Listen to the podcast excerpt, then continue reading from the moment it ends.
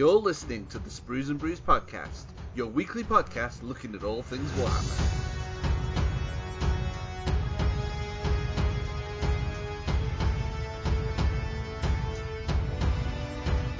Hello and welcome to episode 194 of the Sprues and Brews podcast. My name is Dave and I'm joined once again by Matt, Hello. Jay, Hello. and returning from a week off, it's Andy. Hello, hello, hello, chaps. It's good to be back. Excellent stuff. So we're recording a little bit late this week because uh, there's been a little heat wave, hasn't there, here in the UK? Um, but um, it is starting to cool down now, so we we can actually lock You ourselves say, away. You say our- that, Dave, but it's horrifically hot still. Uh, It's not as bad though. It's not as bad. I can I can actually sit in what I will call the the Sprues and Brews studio and not be absolutely like melting like I would have been if we were recording last night or the night before. Um, so it is a little bit. It's marginally better. It's enough for us to podcast. Um, so it's on, still action, action here. We need some aqua Guaranis to cool down the uh, room a little bit. We do, we do indeed.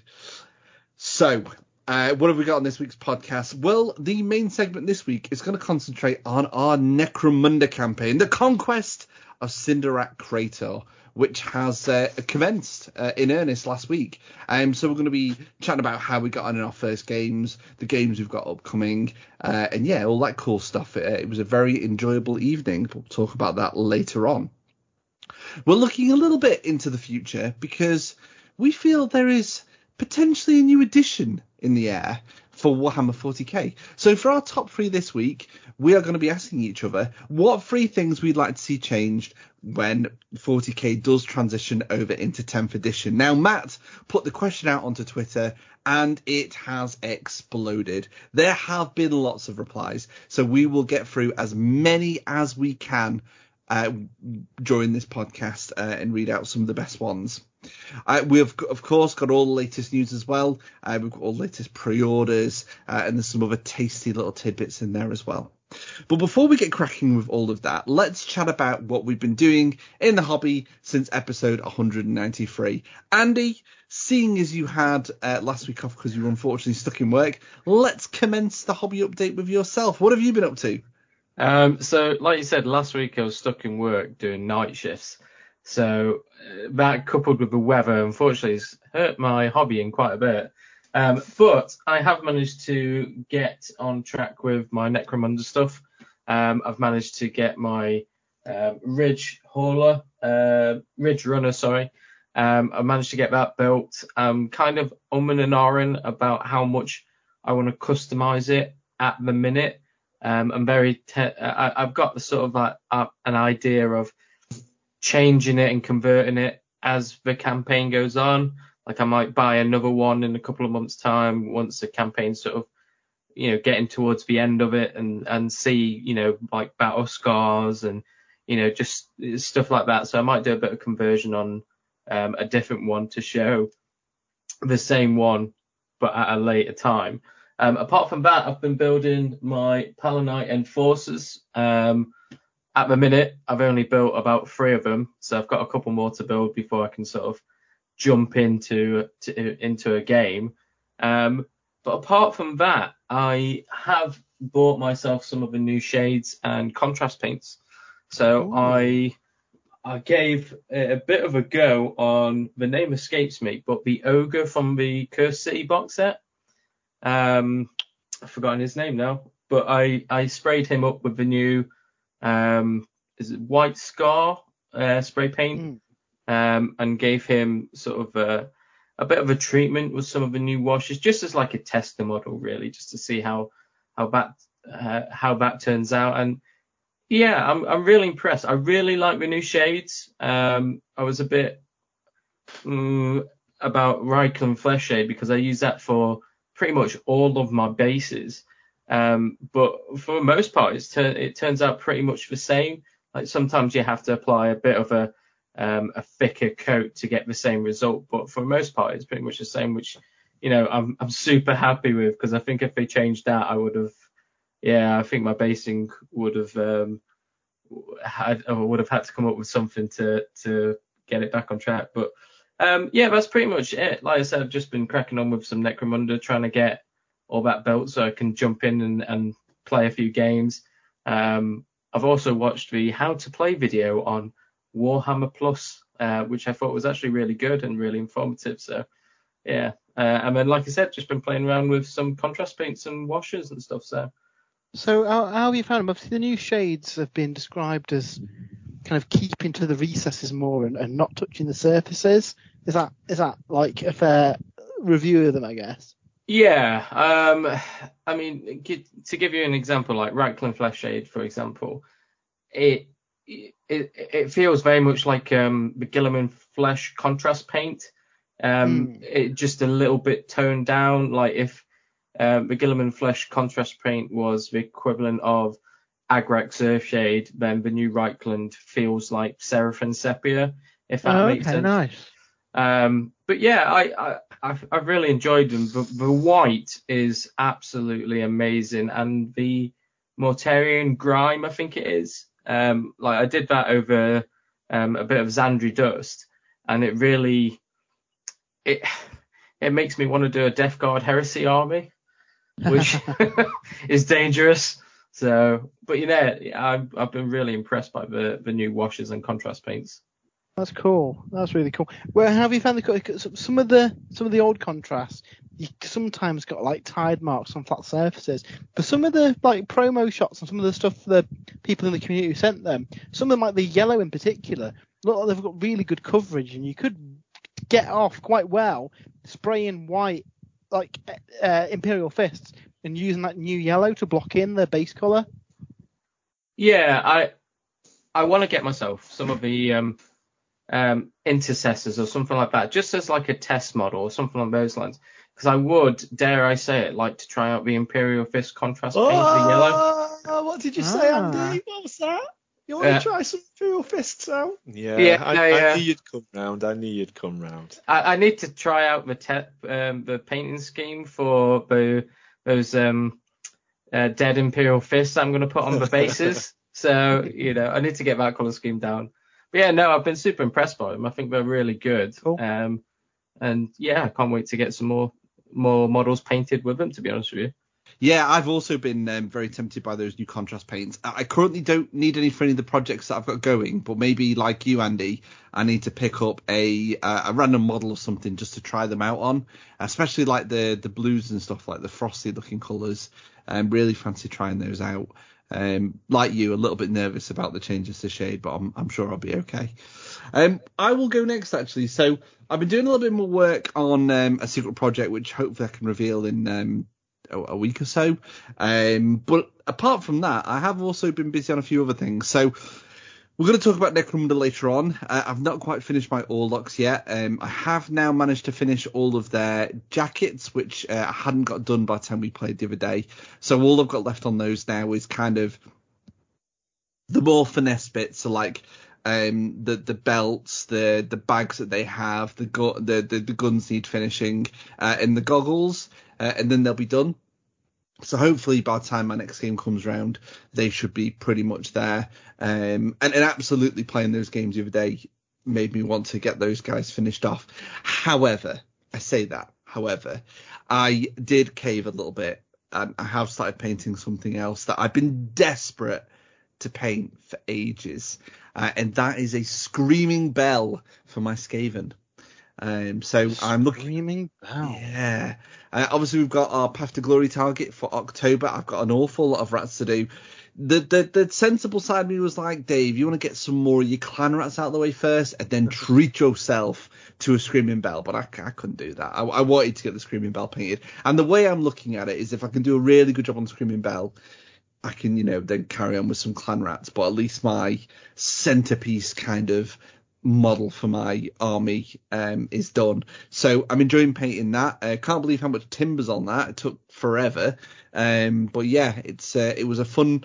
Considering how old that kit is, I really enjoyed building it. Like it wasn't too frustrating to build. It was actually a really enjoyable build. Even taking into consideration that I wanted to keep a few bits separate so that I could paint them separate.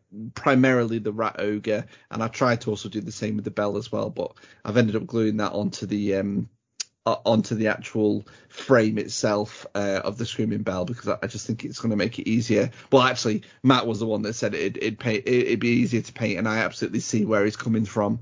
Um, so I'm glad I have done that. So I'm looking forward to getting that uh, finished. Um, hopefully before the next uh, podcast.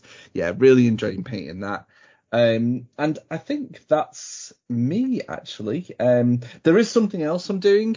Um, I've been doing a lot of scribbling and writing and spreadsheeting for a campaign uh, that we're hopefully going to be running a little bit later on in the year post post Path to Glory, uh, it's going to be a Warhammer 40k Crusade campaign, which we're hoping to run alongside the Purple Sparkle Unicorns, our local Warhammer gaming group, as they uh, expressed uh, a real interest. So um, that's a more of a watch this space on that one. There's there's still quite a bit of groundwork to do before we can really start getting excited about that. But um, it's something I've really worked to get my teeth into, and I'm, I'm looking forward to getting it completed.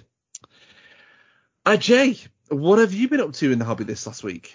Uh, so I have been painting Ironhead Prospector squats. I've got my gang fully painted now. Um, I also painted the is it the Vartigan Exo suit? The Vartigan Exo Driller, yeah. Exo, oh man, such a cool kit. It's like a baby dreadnought. Um, but I really enjoyed painting that one up. Um, and hopefully it'll be added to the gang as the course of the uh, through the course of the campaign. Um, yeah, so it's, it's, currently up for pre-order at the moment, isn't it? Uh, Game sent us a, a, review one a little bit early, so we have got a video and unboxing of that up. But uh, yeah, I'm really impressed with the paint job you did on that one, Jay. Yeah, so I sort of inverted. It, it's basically a, a, little bit on the sort of stock scheme that Games Workshop have, have, done on it with that sort of dark, sort of incubi darkness, Stegadon green type shade. Um, but then I've mixed in the, the orange that I've used on my squats um, instead of in place of like the, the grimy white. Um, so it does look quite nice against like it, it's a bit more um, like a, a, darker color scheme than the rest of the squat gang. Um, but I'm, i mean, I really enjoy painting it, and I'm looking forward to seeing what else comes down the line for the squats in Necromunda. There's quite a few weapon options which there are no kits for yet. So whether they get like an upgrade pack or something in the future, um, and of course vehicles as well. So um, so yeah, he was cool. Uh, I'm painting up the rest of the squad school. Really love. I can't wait for the leagues of Votann now. I've really enjoyed painting up these little space dwarfs. Um, myself and Matt were off to the um, the first Horus Heresy 2 event at Warhammer World at the weekend. Mm. Um, so over the course of this year, regular listeners will know we've been busy sort of building and painting our Horus Heresy uh, Legion armies, and I've been working on the Imperial Fists, and they're just behind me now. So this week I've managed to paint up um, 10 Phalanx Warders for my second Phalanx Warder squad. There were some changes in the rules with the, the Rite of War for the Imperial Fist where um, that you use phalanx warders to fill out your compulsory slots. So I needed two squads of them. So I've got my second squad of those done, and also a, a late entry to the army, a, a heavy support squad with auto cannons there and all, all built as well. And to lead them, the um, Imperial Fist sort of um, Legion specific consul option, the Centurion. Uh, I've converted up one of those as well. I've just finished painting him this afternoon. Um, so he's my sort of second HQ option he makes those heavy support squads line, so they'll be scoring, mm. which is really cool. Um, so yeah, so the Imperial Fist are pretty much done now. I've just got to do a couple of bases over the next day or two. Um, oh, I, I, converted up my um, Legion Cataphractii standard bearer as well, using some custodian parts and painted him up. Um, so yeah, so they're almost ready for battle now on Saturday. I'm really looking forward to it. Oh man, you've been super busy, Jay.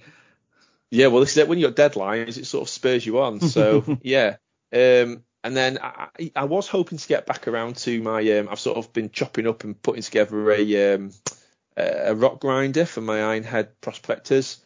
Um, but then we've seen something in Warhammer community this this week, which has completely put a put a block on that, and I shall now be. Uh, we'll come to that in the news. yeah, excellent, excellent stuff. Uh, that just leaves one member of the team to find out what he's been up to, that is you, Matt. What have you been up to? Yeah, so so mostly this week I have sweated, um, and, and slowly slowly dying from the heat.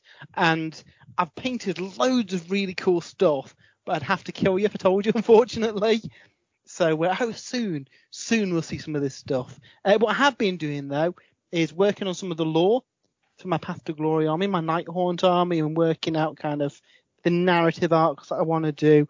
Um, for me, for the Path to Glory, the the lore side of things is as important as the army.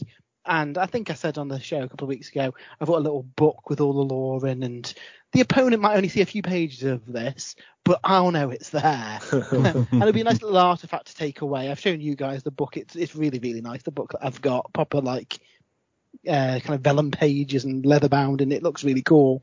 And it will fit the kind of theme of the army. So I've been working on some of that because I've just been nibbling away at that over the next few months until Halloween, basically, when we have the event. Um, and I've also been writing two potential lists for the Horus Heresy event. So I've got a pure Sons of Horus list, I've got a pure Emperor's Children list, and I've got two contingency part and part lists. Um, with all the stuff I've been painting, that has jumped priority of my army for the weekend. So depending on I'm off Friday, so depending on how much stuff I can get painted on Friday, that will determine whether I take the Sons of Horus, who I'd like to take because I've got I've got um, Horus, I've got Abaddon, I've got a cool uh, Sons of Horus army, and I had fun playing you with them, Jay. Yeah. But I've also got an Emperor's Children army, and I've also had ideas about a mostly Emperor's Children with a detachment of Sons of Horus.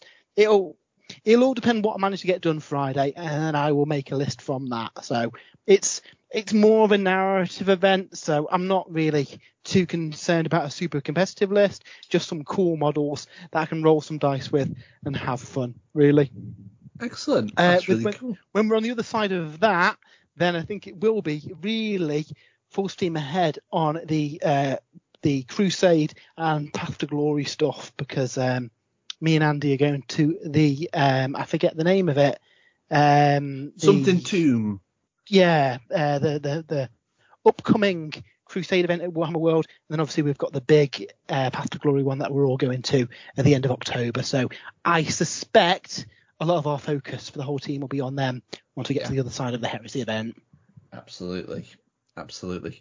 Um, before we move on to the news, um, a couple of little uh, uh, announcements. Uh, at the end of last week's show, uh, we spoke about episode 200 being around the corner. We're still looking for any submissions, any ideas that you would like to hear or see uh, in episode 200. Would you like to hear us sort of having a bit of a retrospective uh, of Sprues and Brews? Would you like us to do some sort of quiz? Would you like a guest star on? Um, let us know your thoughts uh, using our social media channels over on Facebook uh, or Twitter. We'd love to hear them. Um, and also make sure you subscribe to our podcast because um, Silly Dave may have forgotten to put a post on last week um, until it's a little bit late. Um, so if you do want to make sure that you get the podcast fresh from the oven, as it as it were, uh, then make sure you subscribe to us and you'll be able to listen to us as soon as it lands on your respective platform, whether that be Spotify or Apple or whatever. So uh, Dave's Yeah. oven ready uh, podcast. oven ready podcast. Uh, Uh, so uh, on on episode 200 as well, what what one thing that is definitely set in stone is that rather than a top three, we will want to know, as is tradition, your favourite sprue and your favourite brew. Now, if you want to, send us an audio clip of you telling us your favourite sprue and favourite brew. I think with some audio trickery from Dave, we'll have those interspersed throughout the episode. So if you do want to send them over, uh, spruesbrews at gmail.com and uh, yeah, send the clips over. That'd be really fun. yeah, you'll become internet famous. Asterix may not become famous. Um, so yeah, get those submitted. Um, I think we should crack on and move on to the next segment. That is all of the latest news. We'll be right back.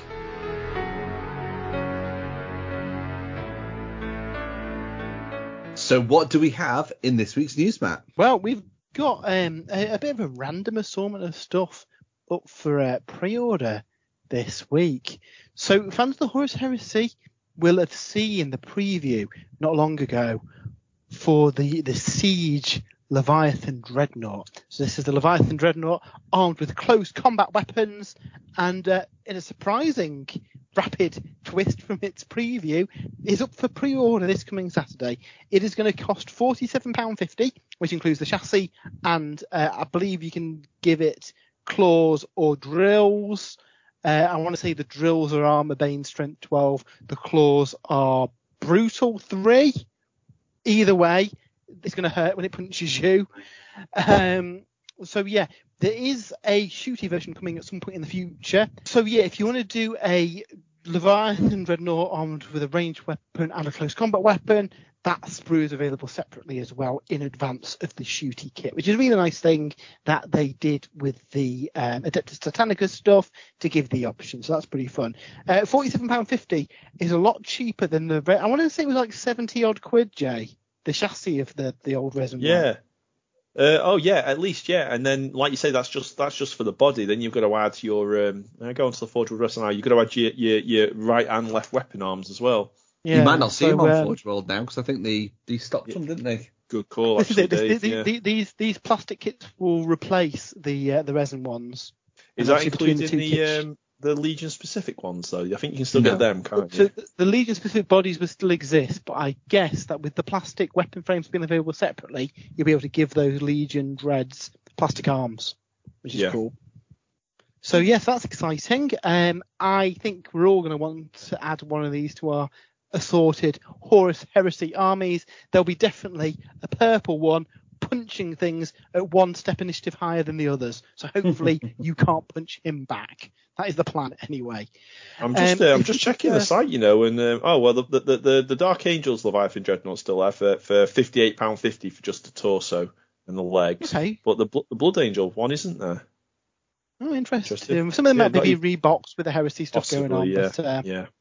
Yeah, it's certainly cool. Uh, we've also got some releases for Warhammer 40,000 of the Chaos variety, and these I'm very interested in. Firstly, we've got the Chaos Cultists. But Matt, you might be saying, there's already a Chaos Cultist box on the shelves of my local Warhammer store. Uh, yeah, there is, but this is a different one. So um, the current one is a reboxing of the Chaos Cultists from Blackstone Fortress. I think you get seven or eight in the box, and one of each special weapon option. This is a box of ten guys with no special weapon options. Uh, but they're all individual sculpts. So I guess the idea is that a box of these plus a box with the special weapons you've got like 18 unique looking models. Um, what I will say, these models look amazing for Necromunda Yeah, as a hive scum or as a chaos um, gang. I think I'll be picking up a box of these to use for Necromunda because they look really cool. And also, if you're playing Horus Heresy, obviously the, the army list isn't out yet, but they're kind of like Lost and the Damned, Slaves to Darkness, various traitorous scum list. Uh, you could probably build it up relatively cheaply using these. Uh, the kit is £27.50, which I feel is a little bit on the pricey side considering it doesn't have any special weapons, but they are really nice sculpts. Uh, alongside this, we've got the Dark Commune as well. So this is the unit out of the Chaos Space Marine box, which is basically a Psyker, a, uh, a buffing banner, and a priest with two bodyguards as a single standalone unit. The models look phenomenal, and again, a lot of these will have dual purpose in the Horus Heresy as well. That box is thirty pounds, which I think is a, a really good price considering the the three main kind of character models of it just look amazing. Now, if you wanted some Chaos Chosen and you didn't pick up the battle box with them in, you can now get them separately for £35 with a range of different weapon options. And the Warp Smith from that same box is also for pre-order for £24. Now, people will be saying that, hang on a second, the Obliterators are one of the best units in the Chaos Space Marine box and the Start Collecting box has gone. Well, don't worry. The sprue that contains the Venom Crawler and two Obliterators will also be available uh, separately now as well. It's not on the general like retail list, so I assume this is going to be direct from Games Workshop. And I want to say the Indomitus and Dominion sprues were about sixty pounds or something, where they were expensive. Mm. Um, Yeah, yeah. So, um, so I don't know how much these are, um, but I mean, you get in the two obliterators and the venom crawler, which are again, certainly the obliterators are amazing units in the game, and the venom crawler is really cool. So I can see a lot of people buying these, even if it was like 50 quid for the sprue. The people would probably pick it up for those two units, really. Um, Yeah. hopefully, at some point in the future, they get multi-part plastic kits, but at least you can buy them now, can't you? Yeah, I'd I'd Nah. love to see uh, I'd love to see um a, a, a proper kit for the obliterators. So there's so much fun stuff they could do with those. Um, it's an odd one that one, but at least the two models that you can pick up are very cool. Yeah, uh, and they are nice models. They, they've they've um, aged well really, haven't they? Considering the few years old kind of mono pose kit, they still look really, really good, don't they? Yeah, they do. Now, Jay alluded to earlier that we've seen something cool for the leagues of Votann, the Space Dwarves of Warhammer 40,000. And after being a little underwhelmed by some of the previous models, and that surprised me as a big squat fan. Um, I was blown away by this, and I think everybody on the team was. The Sagitaur ATV. So this is the um, all-terrain transport, rapid response ATV. It's just beautiful. Jay, do you want to tell us about this thing? Oh man, it looks like a Russian space buggy, doesn't it? It's ace. It does. Um, it really does. Yeah, so it sort of uh, it, it, it doesn't look like anything the Imperials produced, but it still looks like it's got that heritage in sort of humanity's sort of technology. So you can see where they've diverged, you know, thousands of years ago. You know, the, the weapons look a bit like bolt weapons, a bit like las cannons, but not quite. Um, really, really nice kit, and I really like the sort of background and sort of the hint at the rules we get through it as well, where it's talking about these things are taken in pairs. You split your squad up across them. It's gonna be interesting to see what the rules are for this kit. Um, I mean, and the, the, I think that um, one of my favourite parts of the kit has to be the, the bubble canopy. I think that's really, really cool. Quite a bit Mm. like the Mechanicum flyers, I thought. Um, and I wonder the, if that's the same plastic part, you know. possibly, yeah. And also those um, those Votann drivers. How cool are they? So yeah, they've got a box out on Warcom where you know the scene in um, Star Wars where uh, Red Squadron's checking in. That's all I can hear in my head. Seeing all these various squats kind of strapped in on the things. Um, yeah, this. While most of them would look cool, there was a few I was a bit meh on. This just sells it to me. It. We talked about it a bit with the squats for Necromunda that the the in-universe gear, so the um, the the the the the, Vartian mining suit, it is predominantly for mining, and you kind of see this from this as well. I, I get the impression that this wasn't originally a kind of war vehicle. It's got like a roll cage. It's like a hazardous environment thing. You could see the the, the leagues of Votann using this for scouting out and finding like good locations for mining bases and stuff. And then they fitted some guns to it. Yeah, Yeah, you've even got like the supply pack on the back with like the pickaxe and the what look like ropes and packs and I mean, are they lunch boxes? I can't tell. Lunch boxes or demo charges maybe. See, I, I'm You looking need, at to, it you need to be careful. You get lunchbox or demo charge right. See, I, I'm looking at this for Necromunda, and I'm I'm looking at it and I'm thinking, this feels like an all-terrain vehicle to me, and it feels like something that the Palanite enforcers would definitely want to use, and the fact that it's got um multiple big guns strapped to the back of it, yeah, I, I, I look at this and I think, yeah, this is this is really cool. I mean, I think for um the mining guild as well, this this sort of vehicle would look really really cool. Yeah, I think it would work perfect for a lot of uh, Necromunda gangs. It's, it's a little thing, but I really like the aerial on the back of it as well. I don't think we see enough aerials on 40k vehicles, and obviously this is operating out kind of far from, you know, your standard army and stuff. It makes sense that he's got this big kind of twist-in reinforced aerial for picking up signals back from base. Hmm. Yeah, and then right at the end it says that the Sagitaur isn't the only vehicle in the League of Votann's garage. So all we've got time for uh, today. So if this is their sort of ATV Rhino equivalent, are they going to have a main battle tank equivalent? I hope so. Well, let's not forget back in the day they had like a land train Yeah. So that would be amazing. They had termite drills. There's lots of cool stuff they can do for the Votann. What we've seen from the bike in this is something unique, and I kind of hope that we get that. That there hasn't Yeah. really been much leaning into the classic like 80s, 90s squats, has there? It hasn't, no. But that's no. been kind of been left to Necromunda really. For Mm. the slightly cheesy aesthetic. These are something new, so yeah, I'm super excited. I also like that colour scheme, and again, little left references to uh, Cathonis here and there as well, which is interesting.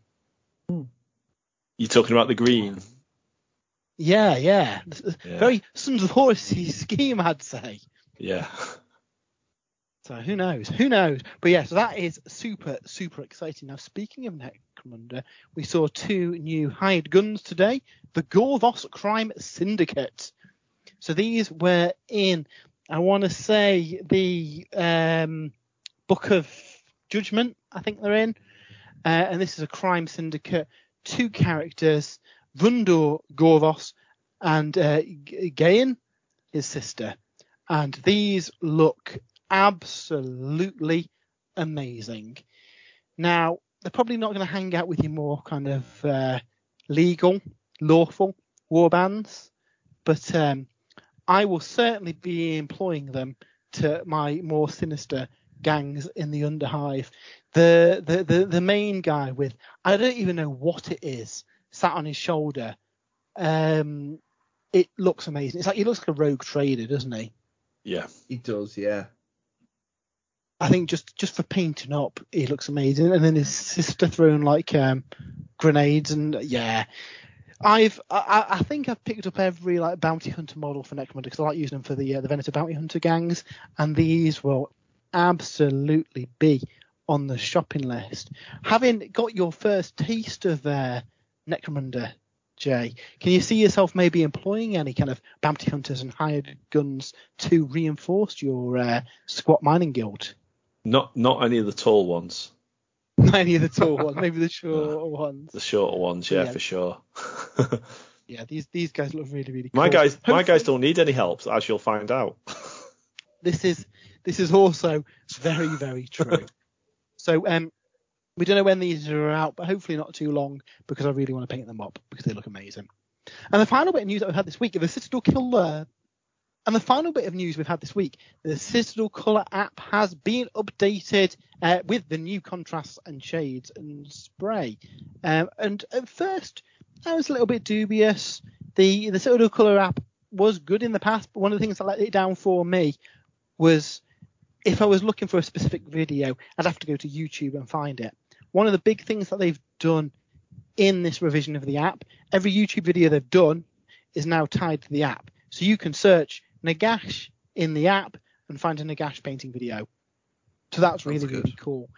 Uh, they've also added the function of adding projects to there as well. So Dave, if you're painting Skaven, you can go into the app, set a Skaven project, pick a thumbnail for your Skaven project, and then add all the models that you haven't painted yet for your Skaven.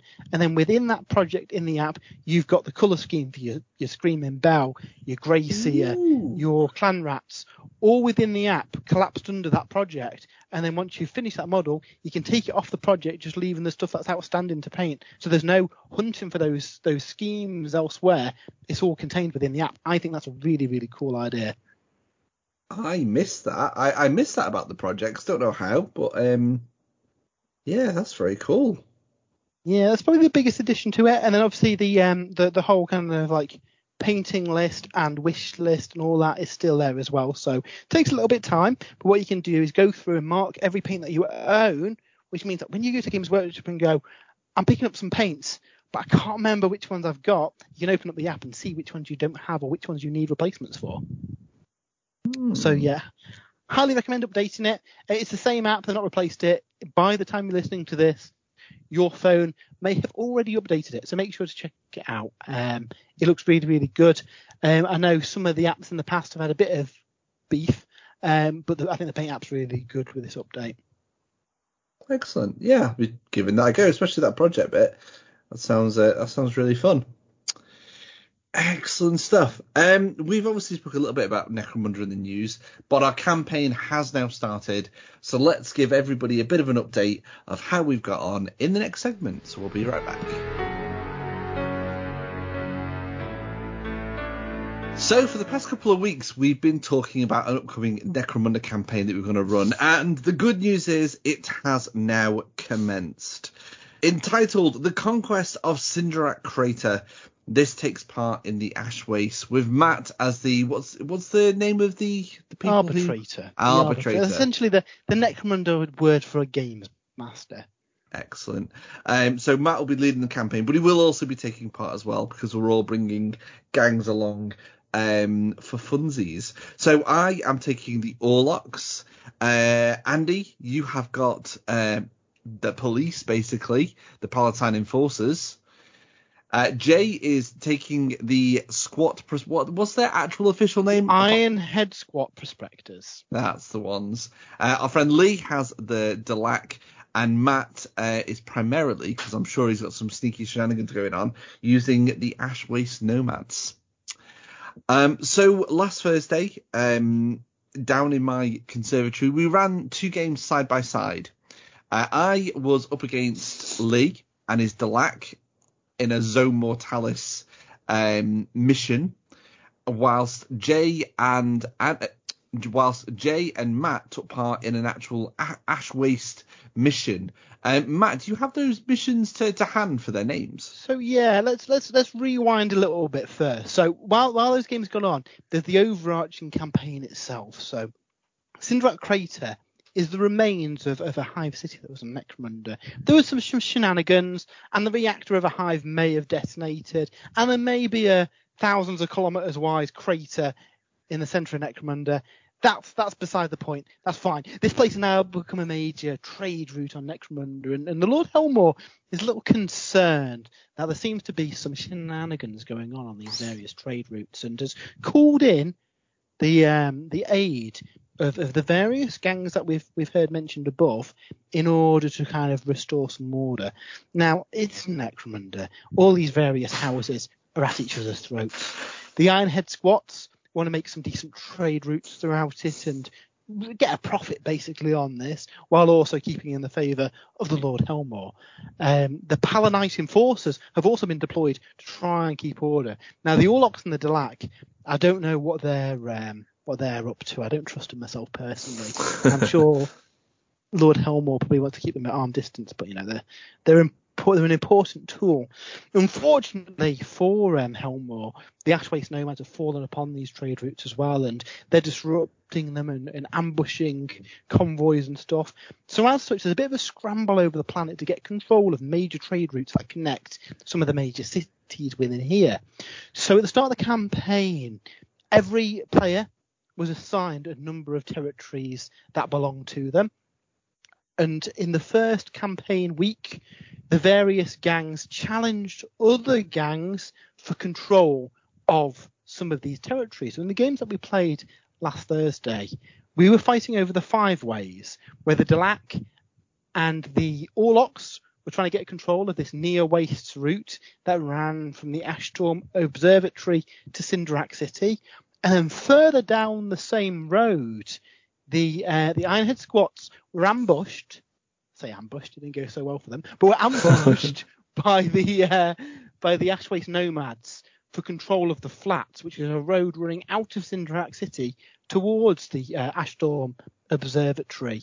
So it's, it's quite unusual. Even though these battles were in different areas, we were only really down the road from each other. Now in games of Necromunda, various roads are in, you know, some are closer to the hive, some are a bit further out. So, um, as we said in your battle, there was a, um, a, a, I think it was probably underneath the observatory itself where the Delaque fell upon the um, the Orlocks. I believe that the um, the Delaque had some various resources within their base, and some outrageous Orlocks wanted to kind of raid the place, get these containers, and get them out themselves. So, Dave, you tell us what, what, happened? Did the Orlocks manage to uh, succeed? What, what what went down? Uh, a lot of fun absolutely went down. A lot of carnage, Matt, happened during our game. Um, so yeah, first of all, it, it, was really cool playing on your Zone Mortalis scenery. It's been a while since um, I played a game in Necromunda. I was really looking forward to it, and I've never fought the Delaque before, so that that was interesting. So I had a bit of a jump on Lee in this mission because Lee couldn't start with with his entire gang on the board. Um, so what I primarily wanted to do was take advantage of this by almost kind of throwing one of what I foresaw as one of my deadliest gangers forward to to try and create some trouble and try and take out um, a Delaque Ganger early doors, and that was Tanya, my my one and only wrecker armed with a demo charge. Now, I had a feeling these things, because they are quite pricey, would would be quite good. Never used one before a Necromunda, so she leaped forward. She, threw one, and actually she managed to take out two gangers as it bounced down the stairs and exploded. Um, so a very good start for the Orlocks. Um, what quickly happened though was, um, so I was trying to obtain these crates. I was trying to drag these crates off the map, um, to to earn credits and to also complete the mission. I think I needed to at least capture two of them, so that I had um, equal to or more than what was left on the board. Otherwise, Lee had won. Whilst there was a lot of um, members being taken out, uh, unfortunately for me, he did a very good job. Um, Lee did a very good job of protecting his loot crates, and by the time the game ended, he'd really positioned his gangers in such a way with the remaining um, loot crates. So I'd, I'd managed to get one off that I could not, without risking further injury, because by this point we've both taken casualties. Um, my uh, guys and gals that that gained quite a lot of experience have been taken out. Um, and I, I, I didn't really want to sacrifice. It was hard for me. It would have meant sacrificing a ganger or two with the potential of managing to get the crate, but because of how these remaining gangers were, it was going to be very difficult. So after I think we played quite a few turns, um, but in the end I, I had to sort of say I'm not going to be able to to manage this. Um, so we ended the game, and unfortunately, it was a loss for myself. Um, but I think if I'd have carried on, I mean, I've, I'm going into the next game with three characters, two of which um, actually managed to, to to gain quite a lot of experience. Bullet Bill with his two pistols didn't get to use those two pistols, but he did kick a Delaque member in, in the head. Um, uh, and uh, Tanya uh, with her demo charges. I mean, I, I kind of knew she was going to get a, a lot of gunfire because um, she by throwing the demo charge she was kind of out in the open. So i had a feeling that she was kind of going to be a bit of a sacrificial um, model. Uh, but she's in recovery um, as well as i think i've got one more that's in recovery. Oh harry the, Harry the hammer, Hammer, yeah so he was he's one of my champions. So he is a bit of a painful um, guy to be. He managed to pick up the crate at one point um, but before he could leg it he um, got a web gun to the or web pistol, I think it was, um, to the face, uh, and unfortunately got got taken out. I think he got his head kicked in as well. So um, you were you were quite lucky though with the injury rolls. I think uh, Yeah. was it Bullet Bill who got the I forget what it is the- the best result on the chart where actually they get some experience. They go into recovery, but they get some bonus experience. Yeah, he got for, some uh, XP, didn't absolutely, yeah, he did, yeah, yeah. He rolled um, a double one on the injury chart, I think it was, um, which Yeah. yeah, is is probably the best one to go for. So, um, yeah, it, it, it was it was a tough game, um, but a really fun introduction game to the campaign. Because I've not played for a while, it was nice to actually play as Zone Mortalis before delving into using vehicles in the Ash Waste because it has been a little while. So um, yeah, really enjoyed it, I mean, and it's fired me up for on the the- next on one. the- Did- on the Delaque side, um, you you managed to cause quite a bit of damage to the gang. I mean, I think the stray um, demo charge did it hit Black Wasp, the Master of Shadow, and take him out of action? It did. It did actually. Yes. Yeah. I mean, it was such a lucky throw that it bounced down the stairs and managed to catch him as well. Um, at that point, like even after like turn one, I was thinking this this is looking pretty good for me, but um, I didn't manage to to use. It- It's a, it's a tough one. I- I didn't want to push too far forward, but maybe I really should have done whilst Lee had kind of three guys down and um, still had some of his gangers to come on because once they came on, he was able to shore, shore up his defenses a little bit. He had his Yeah, you, you had a massive advantage turn one in that you you were probably at that point about 500 credits advantage over him. Mm, mm. So he had a couple of a couple of strong guys out, didn't he? Uh, did that He did. the fact that it was a campaign? Obviously, we've we, uh, we've not played a campaign in the past. We've played some one-off games, and did that affect your playstyle, Dave? Knowing that it could be very costly if you lost, for example, Rufus, your leader. That's 200 Yeah. credits, and in the Ash Waste cash is hard to come by. Absolutely. So um, if we take sort of the, the, the, final turns, Rufus had positioned himself quite well to take out um, Lee's guy with the, the web pistol, uh, which is an absolutely phenomenal weapon in Necromunda. Um, but it if the plan did not work, it would have left him susceptible to to return fire. Um, and I really didn't want it, especially with having at that point already lost or already having three gangers in recovery. It, it, to me, it didn't feel like I wanted to win the mission, but like you say, I had to think of the bigger picture. Um, and the other crates, you know, I, I, had a couple of guys up on a vantage point. I was like, maybe do I sacrifice one of them so that the other one can maybe run up behind him and grab the crate? But I, I didn't want to take that chance because I didn't want to go into my next game because I, I, wasn't I didn't earn that many credits during that game either, so it wasn't like I could patch up my um, roster by taking on a new gang or I can't afford one yet. Um, so yeah, that that did mean I unfortunately had to concede because I really didn't want to lose another ganger. You um so you you made this challenge on the five ways just coming south of the Ashstorm Observatory. Now notice that's not kind of connected to any of your existing trade routes. What's the uh, what's the thoughts? Is Cinderak City to the Ashstorm Observatory a route that you've got your eye on then? It is, yeah. It was one that where I, my starting territories, um, there wasn't anything around there that really there did there wasn't anything that jumped to mind that would be an easy grab. Um, there's also a lot of territories around there that are um, taken up by you guys, and I, I just saw this trade route and I thought, you know, maybe I can on the quiet sort of take that trade route away from everybody else. Uh, unfortunately, it's failed on mission one, but you know the the the hope was there. Yeah, so, so it's worth saying that the, the, the, benefit of that trade route from Ashstorm Observatory to Cinderak City, it's known as the Spire Strait. And if you have all the roads that connect those two points, you get a free bounty hunter of your choice in every game while you hold that route. Now, considering bounty hunters can be like hundreds of credits, that is a very lucrative route to get a hold of. Yeah, could could have could have could have been why I was going for it. Just wanted to keep it on the download, yeah, keep it shrewd, but um, sadly I've I've lost that territory now. So um, we'll we'll see. There's still time in the campaign left.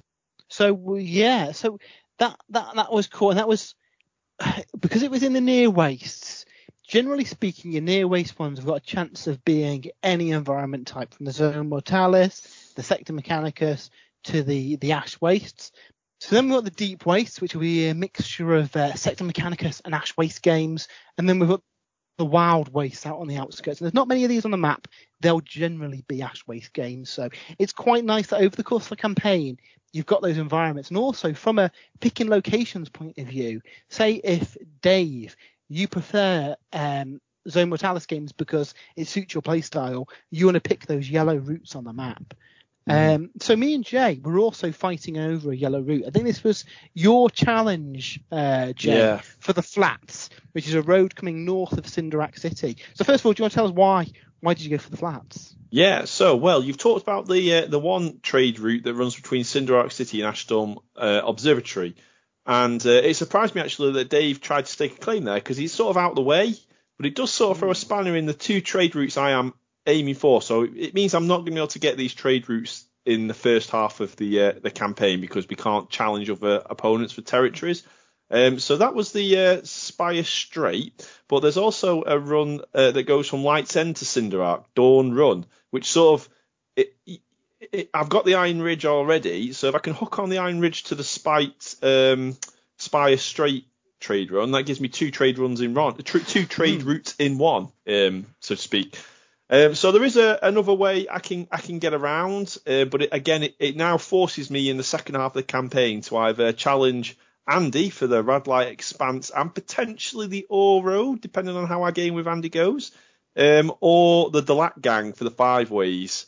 Um, so yeah, so so so a lot already things have uh, got got a quite uh, mixed up in the uh, early days of the campaign. It's really cool. Yeah. So, so yeah, so I went for the flats. The flats I thought gives me options for both those trade routes. So I thought it was a good pick. Yeah, well, I, I, I think that's a good call. Like you say, you've got you've got the light End to Cinderak City via the spider mines to fall back on just in case. But unfortunately, yeah, either way, you're gonna have to challenge people in the second half. You, you, your perfect run in the first half of the campaign is trying to get a trade route without any opposition, because then you can start getting some money kind of rolling in, can't you? Because I think that's quite a lucrative one. I think it's 4d6 credits every month. Yeah, well, this is. At the beginning of the uh, at the beginning of the campaign, we were each issued with two two sort of roads that we control, and I had the low road, I believe, and the uh, Iron Ridge. Um, but they only gave me D6 credits each, so I didn't get I don't get many credits from the territory as a whole. Now the flats I think is quite a good one, so that will give me a, a bit of credits. But yeah, if you can get those trade routes in, you're sort of setting yourself up to qu- equip your gang later on. Yeah, it's it's um 46 times 10 credits. So on average, you're getting 140 credits every month, which can easily equip you with some decent decent gear. Yeah, so so yeah, so I made my challenge uh, to, to, Matt um, for the flats uh, for my first game. So this would be my second game of Necromunda ever, um, and we were sort of out in the wastes a little bit away from civilization. There was like a the, the battlefield we were playing over was like a um, an ash nomad sort of settlement, a few buildings, sparse terrain and sparse cover. Uh, I imagine that the uh, the Ironhead prospectors had, had, just rolled in in their in their transport, and, and, you know is this place empty or, or not? And then all of these ash nomads sort of crept out of the dunes and lifted over there. Are they called sky mantles? The cloaks they hide under. Mm. It was really cool. And before we get into the mission itself, I just want to say that the actual, I mean, I'd always envisioned Necromunda games as quite a close confined, industrial type setting, lots of corridors and gantries and not much, um, you know, line of sight and lots of cover and things. But this was quite an open game. It was more akin to a game of Warhammer 40,000. But the scenery yeah. we were playing over, which was the new um, sort of hab blocks, I mean, Matt's done an incredible job of painting them for a start, but they were so cool. I, I was really um, impressed with how much I enjoyed the, a game of Necromunda over such scar, uh, sparse sort of terrain and scenery. Yeah, um, the, the Ash Waste kind of rule set plays that as well because you've got the vehicles, you've got while you've got line of sight and range. Certainly in this game, there's some tricks that you can do to limit that as well. Yeah, so the the, the well the mission we were playing were was that um, there were basically three caches in three buildings across the middle of the of the sort of battlefield, and uh, if you were able to control each of those um, caches, all three of them, then you would win the game. Uh, so that's what you're aiming to do, try and control three of them. If you couldn't control three of them, you wanted to control more than your opponent controlled before one or, or the other gang bottled it and ran away. Um, and what was key was you had to maintain control of them. So it wasn't enough just to walk onto it, tag it, open the cache, and move away. You had to actually sort of like keep keep keep gangers around there to keep control of it. Um, so yeah, so the game sort of played out with lots of sort of long range firepower initially, but then I think we actually closed quite quickly, and there were some sort of short range gunfights in the uh, in the middle of the board. There were some cool moments where vehicles almost ran over uh, nomads and snipers were trying to take out gang leaders and all sorts of things. It was really really cool. Yeah, my um my Ashwaste Nomads suffered badly. I, I, was unlucky with my rocket launcher and my sniper. Both couldn't really get a clear shot, and then the the crack shots of the squads quickly dealt with those major threats, didn't they? Well, I, I had a lot of luck on my side because a lot of the squat weaponry has the rapid fire rule where you can roll additional ammo dice and you get you get to make additional shots. Um, so although a lot of my gang was inexperienced in hitting on fives, I was sort of making up for that with the additional shots I was getting. And certainly Guff Gunderson, who is the um, the drillkin specialist with the um, uh, Ironhead bolt gun, so I've got one bolt gun in my army in my gang. Um, he was murdering Ashwaste nomads left, right, and centre. And I, I, I, mean, I was I was chancing my luck each time I fired that gun and never ran out of ammo once. So an ammo check for that gun is a six plus. And in our first game in Necromunda, I think I got one shot off with it and ran out of ammo for the rest of the game. Whereas in this game, Guff Gunderson was just walking through the, through the battlefield, mowing everyone down with that Ironhead bolt gun. I suspect he may be a bit of a prime target in future games. you got that right. Now there was some adverse weather the conditions that I don't think the squats maybe realised were being controlled by the Ash Waste Nomads as well. Yeah, you've got your Shaman in the back there who was reducing uh, the sort of visibility over the course of the game. Now, luckily for me, I was able to sort of stay in range of that reducing um, like sandstorm, which reduced, so I, I, I, was getting closer and closer to each turn, so that I was just in range to be able to shoot. I've done, I think only maybe once or twice I was sort of out of range to, to, to, to fire at you. Um, but I think as well, it, it, it also hindered you. But I think we talked about this during the game. Those credits we're earning in these games, you can you obviously you can plan for that. You can start equipping your guys with with the goggles and the lumens and things like that in anticipation of those sandstorms coming in. Which other gangs I think it may catch them off off guard a bit. Mm, absolutely. Um, there were some fairly cinematic parts though. I think my my Dust Riders really kind of I, I didn't win the game, but I won got one cash, and that was really down to uh, Su Sha, the Dust Rider, who made a valiant charge through a volley of squat fire to take the the, the far kind of objective. Now, unfortunately. most of the squats then opened fire on him, and he, he survived the initial volley, but then slipped and broke his neck as he fell off the uh, platform. Yeah.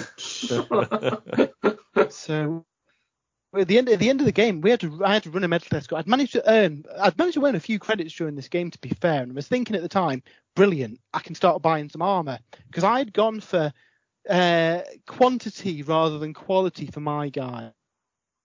But that did mean that when you got shots through, they were quite vulnerable. Unfortunately, you did manage to um, to, to, to take Su Sha out. It was essentially dead unless I gave him medical attention, which put me in a difficult predicament. I could either just leave him to die. Um, the Delaques had a similar situation with an operative called Black Nat, but Black Nat only cost 25 credits. So Lee was like, I don't care. It's going to cost me more than that on the medical insurance to bring him back. He can die and I'll just buy a new ganger. with um, with Su Sha costing 95 credits, I couldn't be quite that careless because that's essentially a tenth of my gang gone after game one. So I had to um, roll to see how much the uh, medical bill was going to be, and that pretty much what I had. I've got two credits left, so I had just enough to pay my medical fee. You know, this is why it's good that we've got an NHS. You don't need to scrap together credits when you need the doctors. Um, any a, you know, a, a, single pip further on that dice, and I wouldn't be able to afford to pay for it, and he would have died. Uh, so thankfully, he's only got brain damage, no, so he'll be fine. he'll be, he'll be fine. There's nothing wrong with him. He'll, he'll, he'll get over it. But um, again, that while I did pretty well to get one of the caches, and I, I think we were playing one of the compared to uh, Lee and Dave, we had a lot more credits on offer, didn't we? And we both did pretty well. You obviously though had two caches unhindered and no medical fees to pay, and I think you ended up with what 120 credits, Jay? It was something like that. Yeah, let me get me um, let me get my sheet up. So I went from being one of the um, the the the um, poorest, poorest gangs in the campaign to one of the wealthiest. So yeah, I think I walked away with 120 something credits from that from that game. That's pretty impressive. It was 120. that was right because you rolled a you rolled a d6, didn't you, for each one? I rolled two. I rolled 12 or two sixes. Yeah. In fact, I must have got 10. I must have got six. Mine got 60 credits. So it was a, a high earning game. Um, but unfortunately, yeah, I had to spend all mine recovering my uh, um, my Dust Rider, who is absolutely going to get revenge on that guy with the bolt gun that killed him. I think it was him that killed him as well. Yeah, Guff Gunderson will be getting some vengeance. Um, so yeah, I really enjoyed it. It was the first game using the Ashwaste Nomads. The first thing on my shopping list is some armor for most of my guys because they do need it. But I thought if I've got bodies, if I do lose somebody, I've still got bodies on the table where in my upcoming game against Dave, you are going to be possibly outnumbered two to one, depending on the scenario. Mm-hmm. Yeah. We'll have to see how the, the mission plays. Hopefully, I can be a bit defensive um, I'll be in trouble if I've got to attack your territory. Yeah. Um, how did you find playing against the um, Ashwaste Nomads compared to the, the close range antics of the Delaque, Jay? Um, so this was only my second uh, second um, game of Necromunda. So when I played the Delaque game, we were still getting used to the rules and things like that. Um, it was a much more close range battle, so there were lots of close range weapons, and the Delaque gang certainly they had a lot more tricks. I felt with their sort of web guns and short range melter guns and things like that. That said, in this game, I can definitely see the potential of the Ashwaste Nomads with that shaman sort of bringing in the sandstorm and all your um, long rifles and missile launchers with the the ammo uh, resupply pack. And not only that, but the speed. you know, you got straight on those objectives, and I think actually, you know, potentially you could have made a dash for two of them in, in your first, second turn before I even got close to getting to one of them. I had to. The squats have only got short legs, and I had to get up those ladders and across those gantries to get into the first one, and then across the gantries again. Um, and um, so yeah, it'll be interesting when we have some uh, some rematches how the uh, how the Ashwaste Nomads use their speed to their advantage. I think yeah. it'll also be interested, I think how the Ashwaste Nomads perform in the close range sort of firefights of a of a regular sort of industrial type battle. You know, the, the traditional Necromunda type games. Uh, and I think that's certainly where you'll see your investment in the armor pay off. Yeah, well, I mean, I've got, we didn't see it on there because I never really closed the distance to you, but a lot of my guys have got lances, which is a new weapon in Necromunda where I can make a close combat attack as I move past you with the lance. So I don't have to engage you, but I get a hit on you. Right, yeah. So yes, that that'll be fun. Um, unfortunately, my my plan was run my guys up, but you got a lucky shot on my sniper turn one, and a lot of my juves just immediately legged it, which in hindsight is probably a good right, idea. Yeah. I um, forgot about that. Failed their cool check. Which, which did even the numbers, and then the poor sniper spent most of the turn, most of the game bleeding out on the floor, stood up, took a shot for your leader, missed, and then I think got shot again. So um, yeah, yeah, it didn't go well. My my similar to to Dave, my leader didn't want to give leave himself exposed to a heavy stubber that was uh, rattling across the battlefield. Um, so he threw his um, sky mantle over himself. If you've seen um, Lord of the Rings, where Frodo puts his elven cloak over him and you can't see him, that's essentially what all of the Ash Waste Nomads have got for a double action. And arguably, I could have done that at turn one with a lot of my guys and wait for you to close the distance, then pop out and shoot you. Yeah, yeah. Um, we also saw some of the um, gang tactic cards come into play. I planted a mine on the battlefield and your tank drove over it, and that, that was a bit of a last ditch gambit to potentially flip your vehicle and d- do some monetary damage to you by taking out your vehicle early.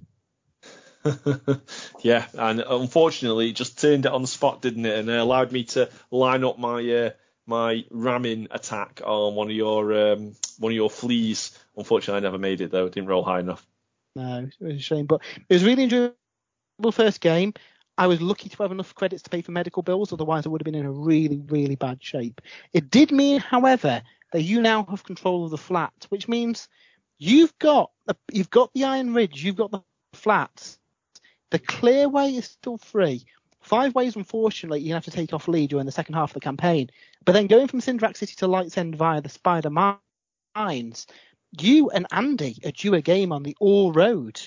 So that is a game that both of you guys are probably very interested in the outcome of. Yeah. Mm. That's it. The All Road. That's a trade route there. So uh, mm. it, it, it depends on who wins that. If, if Andy wins that, then the All Pass is going to be in contention, isn't it? And then likewise on the other side, I'll be looking to try and grab the clear way to challenge the Delaque for the five ways later in the in the campaign. Um, yeah. So Andy, you haven't played any of your games yet, but You've got um, the aforementioned All Road. You've also got the Outcasts Passage against Lee. And again, I think, Andy, you've picked some strategic trade routes here to set you up for the second half of the campaign. Yeah, definitely. Um, I mean, I'm trying to set up, obviously, a decent trade route and try and link back to um, uh, what's the Hive City? Uh, uh, basically, I'm just trying to try and set up some good trade routes and try and get all those credits coming in. And my plan is basically just to try and um, beef up my uh, warband, my my squad, um, and, and, try and overpower the other squad. That's basically my the general gist of um, what I'm going to try and do with Palanite forces. And obviously, you know, um, probably going to be playing Jay for the All Road first and yeah, I'm pretty sure the Ore Road has um, a height restriction. Um, in order to enter it, you have to be certain height. So I, I think the uh, Palanite Enforcers will come off uh, well in that one. Although, uh, yeah, we'll give it a go. But yeah, looking at like Necromunda and stuff, obviously this is like my first jump into it. Um, and you know, I, I didn't even realize you could fall downstairs and break your neck. You know, and when when um, Dave was telling us about um, Tanya blowing up two of Lee's gangers with demo charges and stuff like that, that that, that to me sounds super cool. So um, yeah, I think I'm going to use obviously this this campaign as an intro for Necromunda. I can iron out all the kinks throughout the campaign, and then when we do another one, because let's face it, we're probably going to do another one at some point then I can really jump into it with a war band and, and know what I want to do and stuff like that. Um, yeah. So yeah, I'm super excited. So obviously we've got we've got some future games. So um, uh, All Road, I think it's going to be an important one with you two guys. But there's another important battle that's potentially next Thursday, which is potentially for the first trade route of the game between Crater's Edge and the Rust Deeps. So that is the uh, Crater's Edge in the Rust Deep, the Crater Run. For Hive Scum, uh, like myself, that is worth 3d6 times 10 credits, which would be really useful for me to start buying some armor on my guys. All I need to do is beat a heavily depleted Orlock force, and I've on average got what 70 odd credits coming in every every game, mm. which hopefully means I can start gearing up my guys and and getting ahead a little bit. So I guess really the rest of you probably want to beat want Dave to beat me just so I haven't got that advantage of cash coming in. Yeah, I think I think you're right. I think there's a lot of pressure on my next game. But you know, I might be a little bit depleted, but I've now got a game under my belt. I've got uh, a feeling of what all my weapons can do. So um, yeah, we'll we'll see how we fare against those nomads. It should be an interesting game. How many more um, demo charges have you got, Dave? I haven't got any. Um, Tanya's the only one that's equipped with them, and she can only use them once per game. And sadly, she's sitting this one out, so um, no demo charges to the nomads, at least not in this next game, anyway. So I take it, Dave, in this one you'd rather be playing out in the waste so you can use your vehicle. That that would be helpful, I think. Yes. Um, but you say that, I think if we played in a zone mortalis, I might be able to play to my strengths a little bit better, even with a depleted warband. So I don't know. There's there's bonuses to both, really. Yeah. Um. So the the the mount you you can use stuff on arbitrators, uh, you know, um, permission within the zone mortalis, but it's going to make life difficult. There's not going to be much room for my mounted stuff to move through it to the point where I might be better off going on foot mm-hmm. because it's just going to be I'm basically going to make bottlenecks for myself and get my guys killed. So yeah, it is an interesting one. It'd be fun to uh, have a game out in the waste because I want to blow up your vehicle, Dave. To add insult to injury. Um, so yeah, I, I don't know. I don't know what I prefer. I just know that you're two of your decent gangers are having a little bit of a sleep, and I want to try and take advantage of this to take Croc Pass. And then hmm. once those games are done, we've just got a game against Lee and Andy on the Outcast Passage, and then we're ready for the second month. And at that point, we earn credits again for all of our territories, of which Jay's now got a couple now, Lee's got a couple now. Um, I potentially got a trade route by then, and then we could start to see a bit of a a divergence in the gangs where certain gangs have got more resources than others. But that also means that those underdog gangs are going to get additional uh, triumph cards to be able to use to to subvert things a little bit.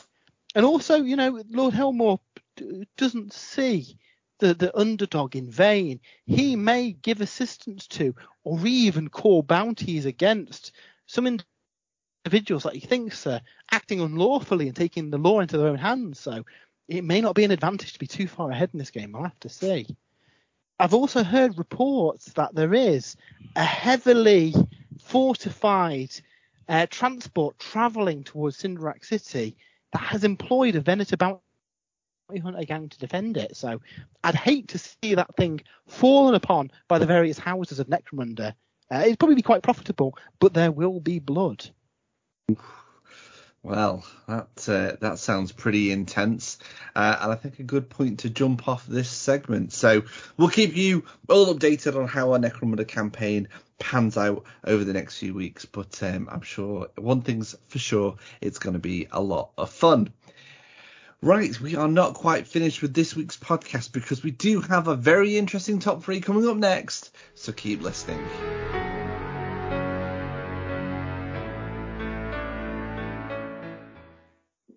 In last week's news, we mentioned that Chaos Demons are getting a codex very soon. As Matt quite rightly pointed out, by the time this year is out, we're going to have had 9th edition codexes for all of the major factions for Warhammer 40k, which in the time frame of things potentially means that next year we're going to have a new edition 10th edition could be on the horizon so with that in mind matt set us the challenge this week of coming up with our top three changes we'd like to see for 10th edition. So things in 9th edition we'd like to see tweaked. So actually matt i think we're going to start with you on this one. Uh, what would your top three be uh, in regards to changes?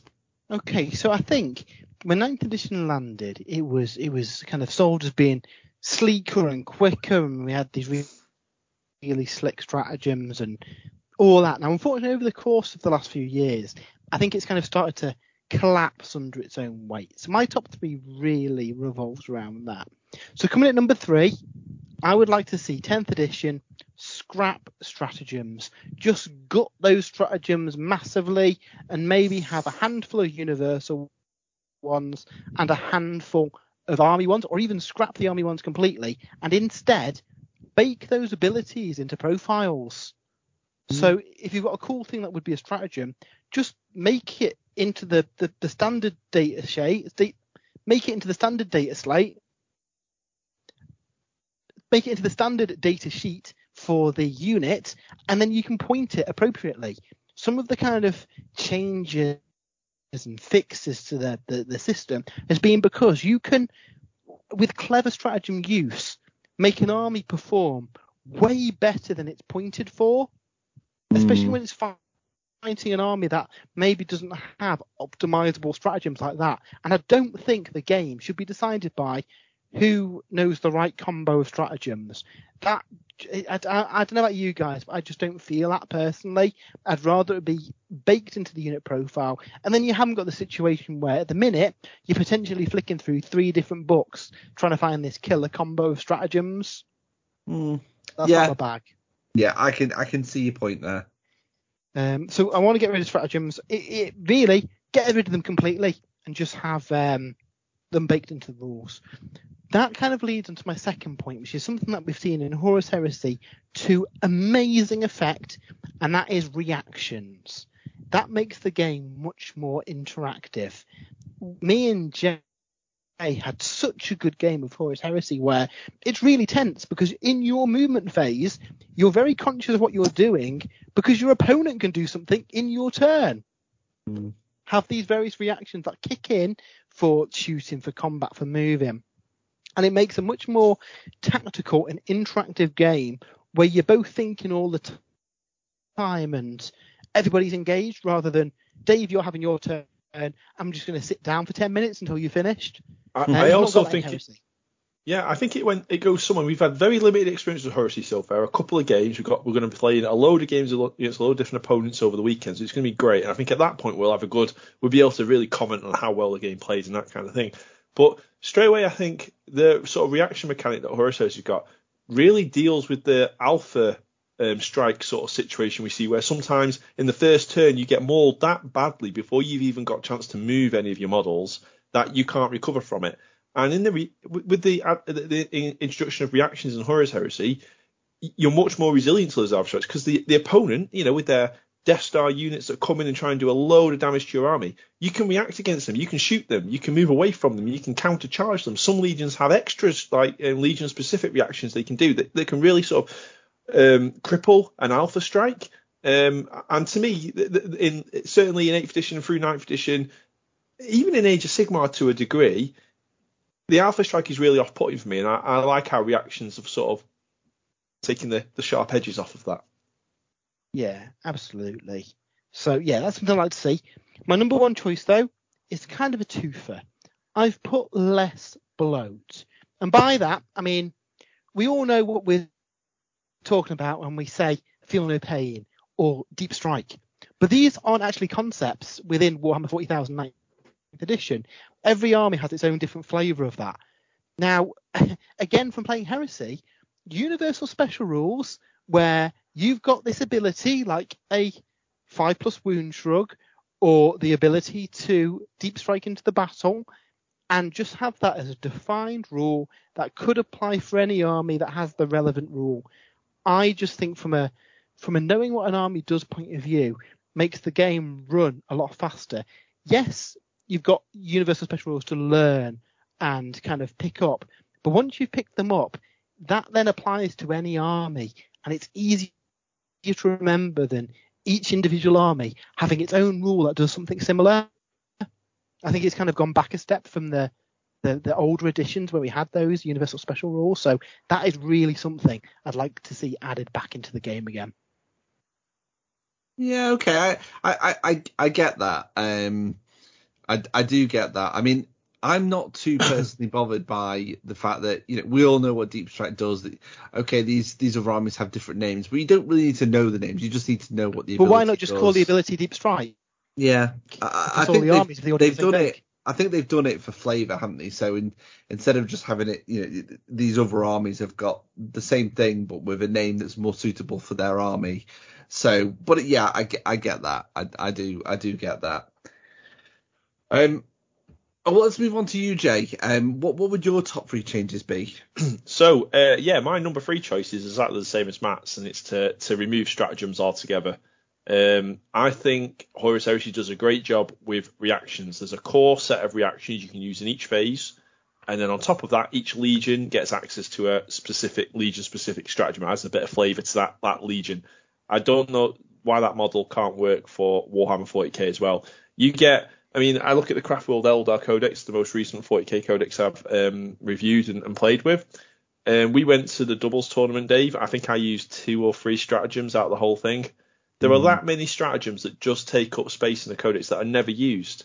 Um, there's stuff on there that only certain units can use. Um, you know, a special kind of missile for the Whirlwind Space Marine tank like Masters, just shove that on the datasheet of the Whirlwind tank as a once per game ability it can use. Um, yeah. Then if it, if it needs tweaking, you just tweak it and it only affects that that datasheet. Um, there's so many like that. Smoke launchers, things they just make smoke launchers a once per ability, once per game ability that a tank can do. Mm. Um, so yeah, I, I, I, think I think it will remove pages from codexes.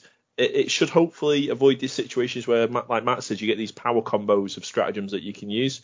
Um, You've still got that element of flavour in there because you know you, you get a faction specific stratagem or I don't know something like that. So yeah, I think I think stratagems. At first, I did like them. I thought they were great. I thought when they were first introduced, there were some issues that some armies were able to make better use of stratagems because just the way that those armies were built allowed you to, to sort of start the game with more command points, and other armies didn't quite have that. You know, if you were playing like an elite army, you struggled sometimes to build those detachments that got you those command points. So you're sort of at an unfair advantage against other 8th edition armies. In 9th edition, I think they did a good job of tackling that problem with the way command point generation works and the, the, the introduction of the command phase. Um, but now I, I just, I just, it gives me a headache trying to figure out what stratagems do I need to use, and it slows the game down because you're like, oh, hang on, I think I've got a stratagem I can use in this yeah. instance, and you're pouring through the pages. Oh no, actually, it doesn't apply here. I've read it wrong. Sorry. So yeah, I, I, think they, I think they can learn a lot from from Horus Heresy. So yeah, Would I agree like to with see what something closer to Age of Sigmar with the more limited command point pool, and yeah, have some stratagem equivalents, but just universal ones, a handful of. Yeah, I think they've got options, and that's something that works very well in Age of Sigmar. I mean, you obviously need some sort of um, cost to these abilities, or or some sort of um, you know um, resource, resource to manage. Yeah. Um, but but I mean, I, I, think I would quite like to keep it keep it simple, a once per game ability that, that just you know on the on the data sheet. So you, you know you, you the, the the skill and the the, the, the it comes in and determining when best to activate that ability because it's only a once per game. I think that works really well in Horus Heresy where you've got those once per game Legion specific reactions and you have to gauge when the best time is to use that reaction and then once it's used it's spent you can't use it again. Um, so uh, yeah, hopefully they've got more experience now. Like you say with Age Sigmar of Horus Heresy, they can look at stratagems. But I just think so. I don't know. These are made up statistics, but like 50, 60, 70 percent of the stratagems in the Craftworld Eldar Codex, I just don't even use. Um, so yeah, that's my number three choice. Um, my number two choice is um, my biggest bugbear with Warhammer and Warhammer 40,000 and other systems as well is that you get an army book or a codex that comes out at the beginning of the edition, brand new. Necrons came out, the Space Marine codex come out. They've got some really cool mechanics in there. They, they they're interacting with the new rules. It's all great. And then 12 months down the line, that codex is just it just can't compete with the later codexes, or it struggles to compete with later codexes. And then you get all of these changes that come in to try and keep that codex up, which I did like. I like those balanced data slates that Games Workshop now produce. But if you look at the amount of stuff they've had to apply to the Necron codex to, to allow it to, to keep competing with these later codexes that come out, um, and I think that's, I don't think there's much they can do to to prevent. Obviously, as games designers and rules designers and playtesters, they get more familiar with the, the new edition they're able to try think, and then they have to make each codex a bit, you know, introduce something new to, to make it appealing to new to new customers and things like that. I understand all that, and and, and I, you know, I can see how that why why it's done that way. But I think maybe there are different things they could do to sort of limit the impact of those. Sort of, they call it codex creep. Um, and if you look at what they've done with the Horus Heresy, they've released the Liber Astartes and the Liber Hereticus. Every legion's got their rules. All the special characters have got their rules. All the unique army mechanics and, and legion specific stuff is all there right from day one. So mm-hmm. everything is at a level pegging. You know, there's not going to be, you know, the, the Sons of Horus come out straight away and then in two years' time we get the Ultramarines and the Ultramarines are just so much better than the Sons of Horus. And I really like that. It's like a level, play, level playing field for for every army. And they did something similar at the launch of 8th edition uh, with the index. Was it index? index? The indexes, yeah. Yeah, which I would like. They were quite quite generic. It was just unit profiles and things. And I would like to see more flavour in there for the army army factions and things like that. Um, so I would like to see some, you know, 10th edition comes out. Here are the rules for all of the existing codex. Here are all your 10th edition codexes. Um, and then they can add, you know, through campaign supplements or crusade supplements, or even what they're doing with the Horus Heresy with the expanded rules PDFs, where they release a new unit for a legion. They could yeah. easily do that over the course of 10th edition. You know, your core army and your core army rules are there from day one, but you might get a new unit. And, and a new unit isn't going to make a codex super powerful or super better than any other codex. I think that might be a good way to tackle it. And you could um, fully lean into the digital side. 10th edition comes out and every army is available on the app. But then they they release PDFs and stuff, which are then compiled in campaign books that come out over the course of the edition. Mm. Yeah, I think it could be quite interesting. And I think what you might see then is you might see, you know, one month you get a new unit for the Space Marines, the month after the the Craft World Eldar got a new aspect squad, the month after that a Space Marine army gets a new model, month after, you know, they could really do. I think that'd be great, and you know, you wouldn't be waiting. I mean, potentially we're looking at a situation here where the Ironhead, uh, not the Ironhead squad, sorry, the Leagues of Votann get a get a get a codex in in ninth edition. We haven't seen anything concrete about tenth edition, so we can only assume at this point that oh, the Astra Militarum, they're going to get their ninth edition codex right at the end of an edition. And, and we saw it with the Genestealer cults, and they were really hurt by the transition mm. from eighth to, to ninth, or was it was it seventh to eighth? I can't remember now. Um, Harlequins as well. So you you know you, you wait for uh, like the poor Astra Militarum players they've been waiting for an entire edition for a brand new codex only for it to be completely out of date. Well not completely out but you know back replaced to square one by again. the new edition yeah yeah. and I think if they did if they released all that at the start you wouldn't get you wouldn't have that problem. Um, but we'll see we'll see. I mean I, from what I've seen with what they're doing with the Horus Heresy stuff I'm feeling really optimistic and really sort of um, excited to see what they do with with a 10th edition 40k. I I get everything that you just said, Jay. Um, especially in regards to from day one being able to play your army in 10th edition how they're meant to be played. But I don't like the idea of having this massive tome that's got all the rules in for armies. No, no, no, no, sorry. All the books have come out separately on day one or PDFs for them. I don't think we'd see every army in one big book. it'd be like 10,000 pages long. Yeah. Yeah, I, I, sorry, I, I assume when you were talking about the Liber Astartes that you're referring to some kind of tome. I was got... talking more about the content of the Liber Astartes, but I mean, it, it does sort of tie on to my number one thing that I'd like to see. So maybe Dave, you can park that thought for two seconds and come back at the end of my next, my top one because okay. you might see. So my number one choice was that the rules are free and it's a living document in the app, online, digital. Um, so then you would have your index, Dave, would be fully digital then, and it would be a living document. There'd be versions of it, and they can tweak it and they can amend it on the fly, and they can add new units to it. Um, it works really well, I think, for systems like Infinity, where every month they're releasing new um, units, new models for each faction, and their online sort of living rulebook gets updated with the profiles for those armies as as they release those models. Um, so so from a from a, a gameplay point of view, you're getting new rules for your because some people they, they pick up one army and they stick with that army, and then you know if you if you picked up the I mean what was one of the early the Necron book for example, you picked up the Necron book when when Ninth Edition come out, you've not had any new plastic kits for the Necrons since the the, the launch of the edition. Whereas if, if you if you adopted this model where you know Necrons could a new unit could be added to Necrons outside of that traditional sort of codex cycle, you might every six months get a new unit, a new sculpt for the Necrons. I, I think it would be a cool, exciting thing for, for players. So yeah, so you're right, Dave. I agree with you. No one wants to look around a thousand page hardback book with every single unit profile, especially if you only clip one or two armies. But all that could be online in digital form.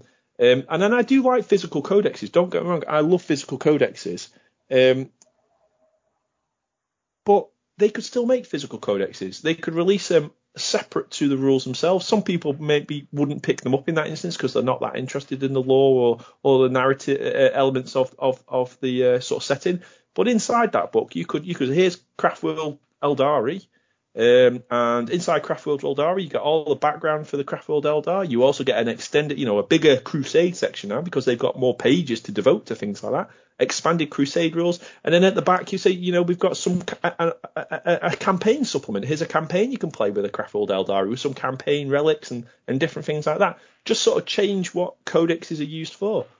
It also adds an extra added value element to the Warhammer Plus subscription. Because in a perfect world, I imagine Games Workshop wants every collector to be a Warhammer Plus subscriber, and uh, yeah, Uh, in the grand scheme of things, does that work out better than some people buying books and a, a lot of people just using it through Battlescribe and stuff? If you've got people paying subscriptions and you're getting your rules content through that channel, perhaps.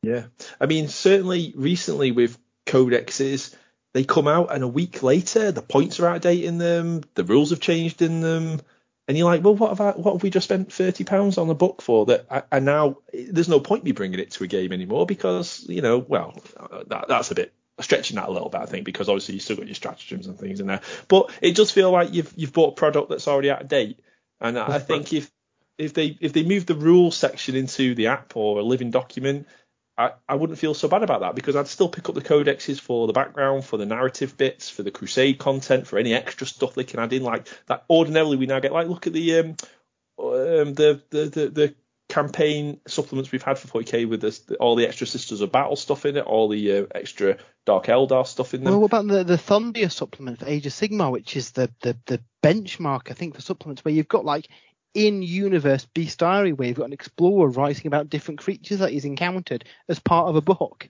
Yeah. yeah. and then and then the beauty of that is that that code it's, it's never invalid. It never goes out of date. Then it's it's always valid for the entire edition because there's, there's useful stuff in there that's not out of date from a match play point of view. I guess it's the div- the, the, division between match play, open play, and the narrative stuff maybe. Mm. I mean, Just some suggestions. We, we've started to see it a little bit, haven't we, with them putting points into like online and stuff like that. Yeah. For me, I, I'd like it if they added on um, a bit like with Age Sigmar when you've got like the FAQs and stuff like that. They've added on like data sheet changes and stuff like that to the faction specific um, sort of FAQs and stuff. and for me, that would be a good way of kind of that middle ground. You know, you still buy a codex, you still um, buy a battle tome or whatever, but then if there are any updates, you, it, everything that you need to play, you know, let's say Daughters of Khaine, for example, is in that one document. You know, the points are updated in that one document. Yeah. All of the FAQs, all the erratas, everything like that is in that one document. And there, then realistically, all you need to do is is print off that one piece of paper or that one document or whatever. I mean, you, you, using the Necrons as an example, the codex that came out at the beginning of the ninth to what the codex is now is so vastly different that yeah. the, the codex on the shelf is is is not representative of what the army is anymore, is it? So. And and I mean, it's really great that Games Workshop have done that to bring the Necrons back up. You know, they've revisited the Necrons, they've tweaked them to so they can keep up with with newer codexes. That's really good. Keep, you know, I, I really like that they've done that. Um, but then, yeah, then you sort of think, well, why release a, a codex at all? Then why not do all of that for every army from the get go, from the beginning of the edition? You know, just keep it all updated online like that. Uh, yeah, I, I, I, yeah, I think that they're all very valid points. The only thing that I would absolutely want to avoid, um, and you know, you've you've said it yourself, is I don't want them to get rid of physical no. codexes or physical rules. I, uh, you know, I, it's a backward step, but you know what I would like, uh, and this will never happen because it's going against the grain of of what you know is happening in the world. Everything's becoming digital, but I would absolutely love. I would pay a large amount of money to get a almost like a binder for my army that came complete with the current rules and, and all the lore and stuff. And you just interchange pages in and out of that as the kind of rules change, as stuff gets expanded. You add extra pages into your your almost like a binder. Um, you could have pages that come with White Dwarf. Um, but that is obviously very like it's going against where the world is going in regards to digital content. Um, but I do fear for the day where we don't get physical codexes anymore. Yeah, um, I what I'd like them to do, and I think they did it back in seventh edition 40k, is they split the narrative and the rules into two separate books. For the rule uh, book side of things. Yeah, for rule yeah, book. Yeah, I remember that. Yeah, so got um, upstairs. Yeah. I, I think that would be a good step, especially for codexes and stuff like that. Is you know split the narrative, split the the actual rules because let's face it, no one carries around the 40k rulebook because of all the narrative and stuff in there that you, is amazing. Don't get me wrong, but you don't need it to play a game. Yeah, exactly. And the same with the codexes. You've got, you know, the first half of the book's narrative stuff that, strictly speaking, you, you're not going to be reading mid-battle at Warhammer World, are you? No, exactly. I, th- I think myself, I think that's a good place for the Crusade stuff to go, though. Hmm. And and you know, one thing I do like about AOS that we don't see at all in 40k is those bespoke missions that we get. You yes. Know, in the in the in the in the Path to Glory now, you tend to have a couple of cinematic missions as part of your Path to Glory campaign. It'd be nice to have Crusade stuff like that within the Codex. Yeah, they used to do it back in the day. I remember the Demon Hunters one having a cool one. Um, and yeah, and that's it. I think if you, I mean, look at a space. I mean, Craftworld Eldar Codex is a good one, and the Spaceman Codex. There's like hundred and something data sheets in them. It's that the big chunky codexes, a lot of pages are given over to data sheets, which get tweaked and changed over the course of the edition. Um, you could use some of that space for what you've just suggested there, Matt. You know. Mm-hmm. Hmm. Interesting stuff. Uh, I can't even remember if that was your top choice, Jay. uh, yeah, that was my number one choice. that became quite quite the topic. My number one choice should be 10th edition 40k. What do I want to see? I want to see 10th edition 40k. yeah. Um, Andy, uh, how do you follow that up with your top three? Um, very quickly. um, so my third and second choice have both been talked about, so I can really quickly go over them. So my third choice is less downtime, um, and what I mean by that is more interactivity in my opponent's turn. And like you said, we we've seen this in Age of Sigmar with um, command points and you know things like redeploy and stuff like that.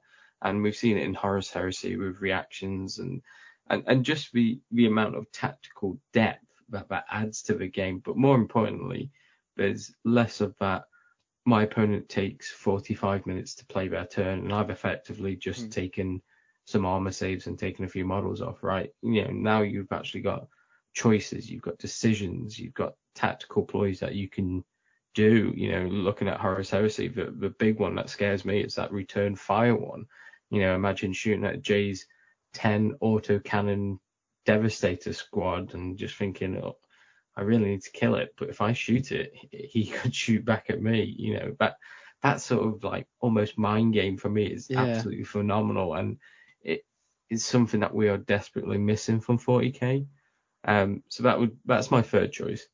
Um, my second choice is yeah, straight up fixed stratagems. Um, I mean, from my personal experience, like looking at like the Adeptus Custodes, for example, Um, I took them to an event back in February, and what I did was I wrote down a cheat sheet of all the stratagems that the um, army composition of what I was running could use. And it, don't get me wrong, it was very brief. You know, it was like, oh, transhuman, you know, plus one to wound of spears, you know, that sort of stuff. But it did really help me. But then it got me thinking, I don't really want 30 stratagems that I only use six out of. You know, I'd rather just have six stratagems that are, uh, you know, a bit more sort of universal to my army um, that are actually useful. Um, so I don't know what they need to do to fix stratagems, to be honest with you, but my honest opinion is have less that are worth more. Yeah. Um, and, and then you might actually, you know, feel a little bit of that bloat in 40k disappear. Um, but my first choice, my first choice is um, a pretty big one, and that's sort of like more crusade campaign missions, you know, more narrative missions, because at the minute, crusade for me is don't get me wrong, I like it, I really do, but it feels more like a almost like a, um, a progressive thing that you're almost like leveling up, kind of like playing Pokemon, right? You know, you've got a Pokemon and, and, you level it up as you know, the more you play with it, that sort of stuff. That's what it feels like to me at the minute. And looking back through some of like the chapter approved, um, I think it was chapter approved 2018. There's a mission in there. There's um, a series of free challenge missions, and one of them's like a headhunter, you know, kill your opponents, you know, headhunter, you know, like an Eldar Warlock, for example, or something like that. And you get a certain amount of stars depending on how quickly you can do that, or you know, whether or not you do it at all. Um, but there's a really cool one which is basically like um, a last stand, and I can just imagine like um, an Astra Militarum outpost, you know, in the mountains, you know, and there's some Alpha Legion Chaos Space Marines, and they're sort of like uh, the vanguard to a much larger force coming in, and they they want to secure a beachhead by taking out this, um, you know, um, comms relay in the mountains or whatever. And the, the scenario is basically, you know, in this particular situation, the Astra Militarum might have like 700 points and the Alpha Legion have like a thousand points, but it keeps coming on. You know, when you kill a unit, it comes back. You know, the, the idea is that the Astra Militarum in this situation will get wiped out. You know, there's no, there's no ifs and buts. They will get wiped out, but they get a star rating depending on how long it takes them not, you know, how long it takes them to die.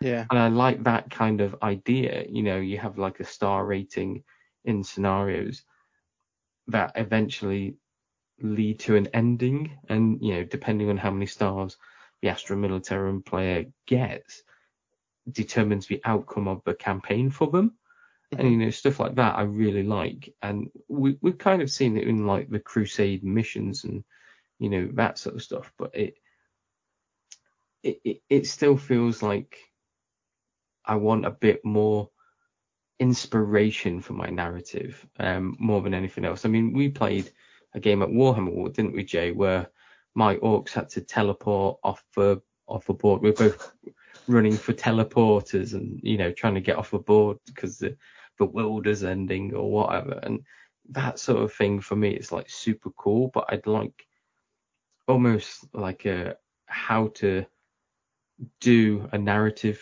campaign written into rules and with loads of like challenge missions thrown in there. You know, we don't necessarily have to be big pivotal moments in the campaign. It can just be like little side missions. You know, you could have a Dark Eldar raiding force attacking a platoon of guardsmen you know, defending an ammo factory or whatever, and then the next mission is on the outskirts of this ammo factory, and depending on what happened in that small mission, you know, the, the guardsman might start the game with 200 points less, you know. Yeah, so, I, I like this. It's like a scoring system. Like think think arcade game, Crazy Taxi. We could all play Crazy Taxi and have the same experience, but Andy gets a D rank on the map, and Jay gets an A rank on the map, and that's a bit of kind of bragging rights for how you managed to fight this historic scenario.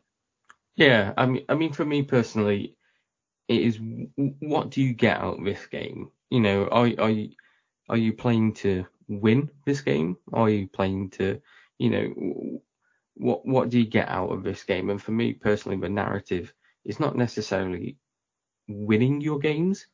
It's about getting something out of it. Like again, using that example with the challenge mission, you got a star rating. Well, that would be really cool if you know in the first first time you play it, you get two stars, but the next time you play it, you get four stars, and then mm. therefore you know even though you've got tabled in two games, you know you've got six stars, which means you know let's say you're playing it over six or seven games, means you can't get the worst outcome for your army. And I, I like that fact that you could have like the four of us playing in a campaign, but each of us writes different endings depending on sort of how many stars we get over that campaign.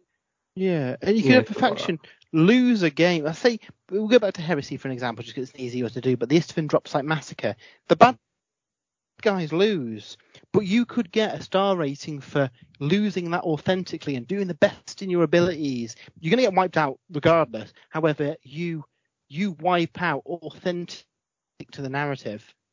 Yeah, exactly. So I, I think my my top choice is basically just more narrative expansions. You know, I want Crusade 2.0 basically. Yeah, they, they got off to a good start, I think, with the Crusade content we've seen in the Ninth Edition Codex. Some of them are brilliant. Sister the Battle one, the Grey Knights one's good. The uh, Harlequin one's superb. So yeah, I, I, think they've really got into the stride with the sort of core Crusade mechanics for each faction. So it'd be great to see them expand on that, like you say, some of these suggestions there. Yeah. Nice. Uh, yeah, really good top three from from Mr. Woods there. That just leaves me in in my top three, and I tried to, you know, I did have a peek at some of the ones on Twitter, and I tried to pick out three that maybe people were slightly overlooking, although one of them maybe Andy's just pretty much stolen from me. Thanks, Andy. Um, my third choice, though, um, I, I mean, we've all mentioned them, so let let's not mess around. Stratagems now I actually quite like stratagems. I think they give another tactical edge to games. Um, I don't think they should be completely scrapped, but I do completely agree that we shouldn't see unit specific strats. I think that they're just not needed. Just put them on the data sheet, um, or, or, don't have them at all, or, or tie them to a keyword. Just th- there's no point there being a stratagem for one or two units. It's just a waste of ink. Um, universal stratagems I like the idea of. Uh, army specific stratagems, I, I, do also like the idea of, I, and I think having the resource management of um, command points, um, it makes you feel like you're playing like a, a, a, an RTS on your PC. It's not just about moving your models. You've also got this other this resource and these stratagems that you can deploy at different points in the game. I think it just needs to be slightly fixed and and maybe given more of a backseat. It's still there, but you haven't got four pages of them to try and rack your brain over. So that's my two cents when it comes to stratagems. I don't think I don't think it's completely broken. I just think there's there's there's too there's too much choice there. Um, it needs to be toned down. My second choice was was kind of really what Andy was just saying about Crusade, and that you know I do like the Crusade books. Um, I do like the the missions that they present and uh, the campaigns and things like that. But let's go a step further. Um, Matt, you put on our Twitter the other day a picture of the Triumph and Treachery box that came with one of the hmm. editions of Warhammer Fantasy.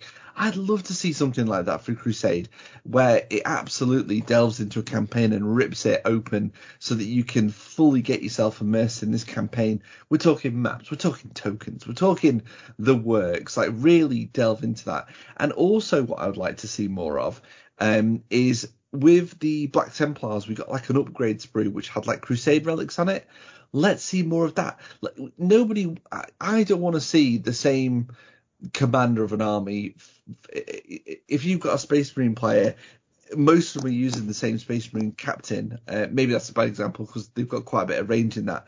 Some armies literally just have like your HQ choice and they've got no custom um, customization. The sisters um, were going in the right direction with their Canoness, where you've got different builds for them. I want to see more of that. I want to see more unique HQ choices in Crusade, where you can slap your own Crusade relics on them, where they're, they're, they're changing throughout the course of your campaign because you've got these upgrades that you can give them.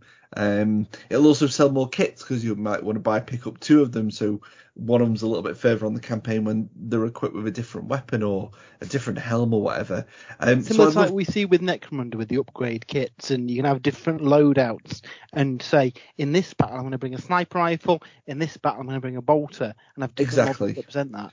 Exactly that, yeah. So I'd like them to to to take the the groundwork they've done on the Crusade, which is great, uh, and absolutely yeah, blow it open. Because I think a, testament to how well Crusade is done is I think I've heard more people talk about Crusade narrative in ninth edition than any of the other editions that have previously come before it. You know, they introduced us three ways to play, I think in seven or eighth, but everybody was still playing match play. Now there's a genuine like what do we play this afternoon? Do we have a game of match play? Or actually, you know, do we have a game of um, of narrative? Do we have a crusade game? So, um, yeah. Um, I'm, I'm going to ambush. I'm going to ambush your second point here with an Okay. unauthorized 2.5 that I'm going to throw into your list. But the uh, the Warhammer events team put on the Escape from Panca- Pancalis event, which was potentially the best weekend of 40k I've ever had. Now, as part of this, you started the event with a binder, and over the course of the event, you, you you unlocked other pages of lore, you Yeah. got different like items, the missions were unlocked. Now, big in gaming at the minute are uh, legacy style board games. Rather than just being a mission pack with the missions in, if it was a boxed campaign set, let's say Escape from Pancalis came in the box, comes with the folder, you've got sealed envelopes that you open Oh, at specific times so during good. the event. It would How be. good would that be? Yeah, Yeah. I mean they do stuff like that in the Curse City and Blackstone Fortress Mm. where you have the sealed envelope, so they could easily Yeah. apply it to a campaign in a box. That would be so The cool. We, Yeah. we would Remember buy we a s- forty pound boxed camp, the Crusade campaign box more play so, through it, I think, than the Warzone books that are coming out. Do you Yeah. get do you get do you get do you get the Stephen Eddie dressed up as Genestealer cultist included like they turn Yeah. up on the game? That'd be ace. Remember we were at Warhammer World once and they were demoing a box a bit like that, like the Legacy with stickers that you stuck on Mm. the map. It was a 40k one, wasn't it? Was it to do with the Vigilus or? So it was it came out around the Vigilus. It, it was kind of a a, a, a campaign. It came out at the end of edition. It's around the same time as Gene Steal the Culture, which unfortunately kind of left it kind of on the shelves. I think unfortunately it was kind of like a new take on the uh, the Planetary Empire thing, you know, where you had the tiles, but instead you had a map with lots of stickers and stuff. That'd be cool, but at that point in time, narrative wasn't really No, an accepted thing, was it? No, not like it is now. So yeah, I'd, I'd like to see more of that. oh yeah, a campaign in a guys have box would be brill with envelopes and stuff. Yeah. Yeah. Mm. Because you could have your relics. I mean, in fact, we got, didn't we? We got like some Crusade relics from the Pancalis event that Yeah, we could and- take and home. I remember the guy saying that they had worked with the 40k studio to come up with these individual relics and rewards and stuff. Yeah, that was a I just think that one. You guys are so going well to as the a next box one, aren't product, you? wouldn't it? Me and Andy are, yeah. Yeah, man, I'm on holiday. I'd love to have gone to that one. Hopefully, I get to the next one. I mean, yeah, that was a great. That that was one of the best um, 40k events I'd been to. That one, yeah. Yeah. Uh, that leaves just my my top choice. Um, and uh, I thought this was quite an interesting one because it's clearly something that they've kind of toyed differently with. Um, I would like them to fix faction scenery. Um, I really like the idea of having of every army having its own unique faction scenery piece. Um, I think it allows you to expand your scenery collection. Um, I think they're a real statement piece. It gives you a building to, to, to paint, but they're just overpointed or they don't do anything. Um, All of the Webway Gate, which is brilliant and costs just perfect. yeah, yeah, exactly. They they just need to fix it. Either make one for every army, make them free, such as Age of Sigmar. Uh, although even there, not not every army has one in Age of Sigmar yet. Um, or, uh, or or just try and balance the points better. But I would definitely like them to see. I'd definitely like to see a fix of faction terrain. I'd I'd love to take my army and then a piece of scenery um, to accompany them um, when I go to tournaments and, and games nights and things. Um, yeah, it's just it, it's something extra to paint, and I think they're they're really nice kits, and they need to be given more attention, really, um, such as they you know like they they are in Age of Sigmar. Um, yeah, that's that's that's really my uh, my top three. Now uh, we've all had really interesting suggestions, but you guys have sent in loads of thoughts. So we're going to take one final pause, and we're going to come back with all the well as many as we can of this week's community top three picks. Be right back.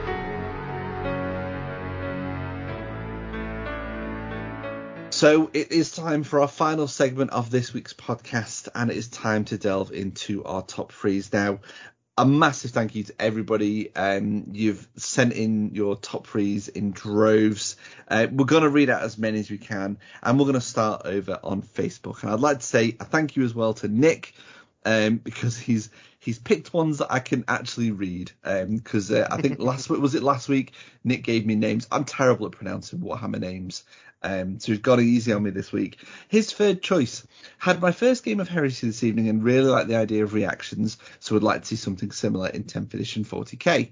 His second choice is I really want that monster on front of the Codex Adeptus Mechanicus to get a model. Absolutely, Nick, 100% agree with you. And his top choice is Leman Russ. It's about time we had another loyalist Primarch. Hear, hear. Also on Facebook, Curtis, his third choice is more non-imperial factions. His second choice is more focus on new stuff like Tau auxiliaries such as Demiurge and others. Kroot to get their own codex, being that they have a bigger line than Vespid. And his top choice, similar to Nick, he's gone for another loyalist Primarch, Lion El'Jonson, as he would be one if not the most interesting Primarch to return, as he could not be happy with Guilliman and him appearing self-appointed if he doesn't manage to speak with the Emperor first. So yeah, I, I would love to see Lion El'Jonson um, get a plastic kit and, and, stand side by side with Guilliman to face off against all these uh, demon Primarchs. Um, it, it's sure going to be fun to see what Primarch they're going to announce next. Um, Matt, what do we have over on Twitter? So we've got a couple over on Twitter. Uh, apologies if I don't read yours. We've got a lot on here, but I'll get through what I can. So G Ambulance Services, little reliance on gaming aids to improve immersion.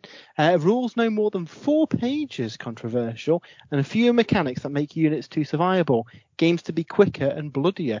I agree. I don't like where you've got re-rolls on re-rolls on saves and stuff stuff should be quick and brutal. That uh, has got, Rex, that has to be fair got better in ninth edition. It has. So they are on the right track. Uh, Anonymous Rex says new Chaos Rhinos and vehicle kits. Uh, bring back easy to build kits and cheap horde packs for each faction. When I was a kid, I could buy a twenty pound. I couldn't buy a twenty pound kit, so I grabbed the small packs of five Orc boys or guardsmen with my pocket money. To be fair, they do tend to bring out easy to build kits at the start of a new edition. We saw a few for the Necrons before, saw some for the Kruleboyz and stuff in Sigmar. So we probably we will get some Anonymous Rex. And uh, Iron Warriors range, Honsou and Perturabo. Ooh, nice. Uh, Adrian Hurst, simpler slash less stratagems, maybe organized by phase like AOS, uh, a slower pace of game in speed and damage. Uh, it would be bad for top level tournament play, but it felt nice to get to move and shoot a bit even when losing. Yeah, that's I guess the other extreme. Uh, and uh, Cypher's rules. Just this guy you know says a strategy phase where you get to activate a single ability for that phase from a list of options. That's cool. Reactive abilities, being able to do things in response to the opponent. And here's a really cool one casualty removal at the end of the round, not the phase. Mm. So if someone dies in, in, the in the shooting phase, you remove the models at the end of the turn. Mm. Uh, Mark Dewhurst removes stratagems, maybe two to three per codex with more universal ones, a new loyalist Primarch, and all rules content free online. Uh, Fabius Fulgrim, one page of strats per codex, removal of actions, return to standard secondaries. Uh, Hayden says armor values and facing arcs on tanks, optional rule for narrative play. Uh, scrap strats or one use only. That's not a bad idea. Uh, and universal special rules. Bonus one, a meaningful morale phase. Uh, Glow Squid Hype says new models for older characters and demons. Bees says alternate activations. So that's one cool thing that we play in Necromunda where you each take turns activating a unit. That'd mm. be hmm. cool for 40k. Uh, bring back core rules so everyone is speaking the same rule language, kind of what we mentioned earlier, and mostly simplify it. A game can be fun, fluffy, and tactical without so many rules all over the place. Rules for armies, rules for detachments, units, stratagems, cults, relics. It's too much. I agree. Um, Luke, seven allies being the norm. I'd love to see Marines alongside Guard or backed up by a Titan. Battleforged armies getting bonuses for being this way means that those armies have gone away. Uh, Darker Design says universal special rules, get rid of command points, and named characters outlawed in match play. Ooh. Uh, Wolfric says scrap stratagems, and I want Leman Russ to return. Uh, it's your boy mom says a guard codex to come out before 10th edition. I think it will. I think it'll be in the next few months. Don't worry. Um, Pedro Bantor, awesome name. Orc War bands back to being multi-clan rather than treating clans as uh, similar to Space Marine chapters. Less convoluted terrain rules and distinguish blast weapons from weapons with high rate of fire. I'd agree with that. Mm. Uh, more war gear options for characters, less focus on named characters. I think, especially in in in Crusade, that'd Yeah. be really cool. Yeah, absolutely, hundred percent.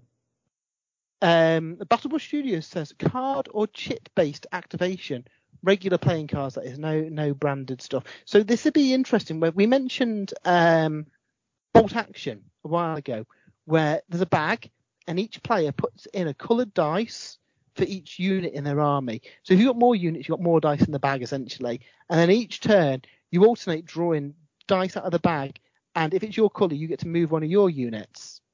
Hmm. I think that's a really a cool way of doing it. Uh, scrap the concept of codexes and fewer abilities. Um, Joseph says, coming back to the game, I've been really happy with the depth of the rules and lots of competitive updates. What I want to see focused on in 10th edition is an improved user experience, less rule books, free updates, and focus on balance, which I think they're getting there. Uh, Sonic Sledgehammer says everybody is told to open their codex to the stratagem section and take a big pull of a big handful of pages and pull as hard as they can. Yeah, I think this has been a common theme. People don't like stratagems. Uh, Somber Mime says uh, reactions. Pretty sure we'll see them. Streamlined stratagems, just a few per codex and two or three universal, and controversial, but armor facing and hull points. Hmm. Uh, it's, it's cool for vehicles. Uh, Engel Humperdinck uh, says map out core weapon types, their strengths, AP values, etc. first, and then assess against core army types. So uh, armor contempt uh, fixed a lot of things for Marine Chaos Sisters players, but with planning it shouldn't have been needed. So really, yeah.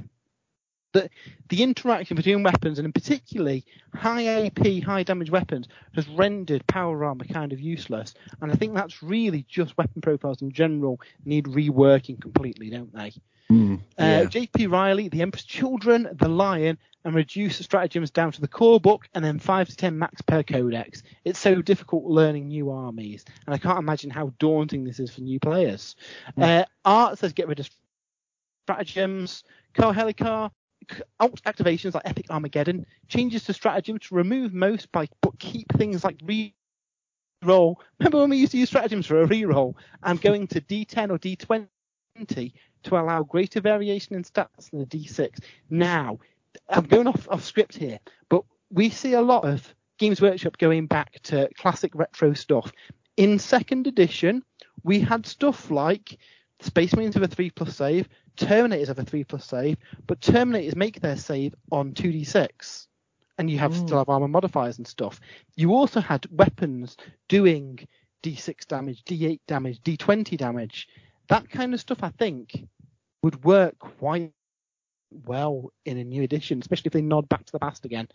Um, Chris Purdy says Universal Special Rules on a more streamlined approach. Ninth edition got very bloated. Enjoyed it to start with, but with each codex, things got too complicated. Hmm. Um, Jack says all codexes released before they start on supplements bring back generic rules rather than each army having the same thing but its own wording, and an Emperor's Children codex. Uh, Nid Flanders reactive abilities like in Horus Heresy and Age of Sigmar. Uh, the Raven board, all rules available as ebooks, alternate activations. Uh, launch army shouldn't have Space Marines, have two different factions. Hmm. Uh, the Final Fantasy dude says the return of Blood Angels having to roll to see if they fall to the Black Rage before every game. Let it be random. That's cool. Hmm. Lancer Chris, Universal Strategy. Lancer Chris, Universal Special Rules returning. Stratagems being once per game, and the line returns. Tom Egan, alternate activations and scrapping of stratagems. BTG says yes, like Age of Darkness 2.0. Eric Darker says the return of Lion El'Jonson, fewer layered rules per round rule changes, and the Warhammer app working for Crusade. And Dark Magic Posting says basically Horus Heresy 2.0, but make it 40k. Excellent. Lots of choices, lots of variety um, in people's top three there as well. Um, but yeah, it seems that universally people do not like stratagems. No, which uh, look, it, it's gone from being pass them around and re-roll the dice to here are 60 different ones I can use for my army, and I don't remember most of them, but top tier players will remember the five or six they need to chain together to win the game turn one or two. Yeah, yeah, yeah. Great stuff. So, Matt, that leaves me to ask the all important question what is next week's top three? Well, with the with the kind of news of a new edition of Warcry on the horizon, I'm going to know what three Warcry war bands you would like to see in this new edition of the game. Good question. Um, you can get your uh, top threes in via our social media channels on the Sunday or Monday before we record the next podcast. We will be putting the question on Twitter and Facebook, so you can just pop a comment or reply to the thread um, with your top three, and we'll read out as many as we possibly can on next week's show. That does sadly bring this week's episode to a close. Uh, thanks again, guys, for, for, for joining me. It's been a fun one, if a little warm. Yes. uh, we'll be back again next week. Hopefully, it'll be a lot cooler. Until then, have a great week of hobby, and we'll speak to you all again very soon. Bye. Bye. Bye. Bye. Thanks for listening to the Sprues and Brews podcast.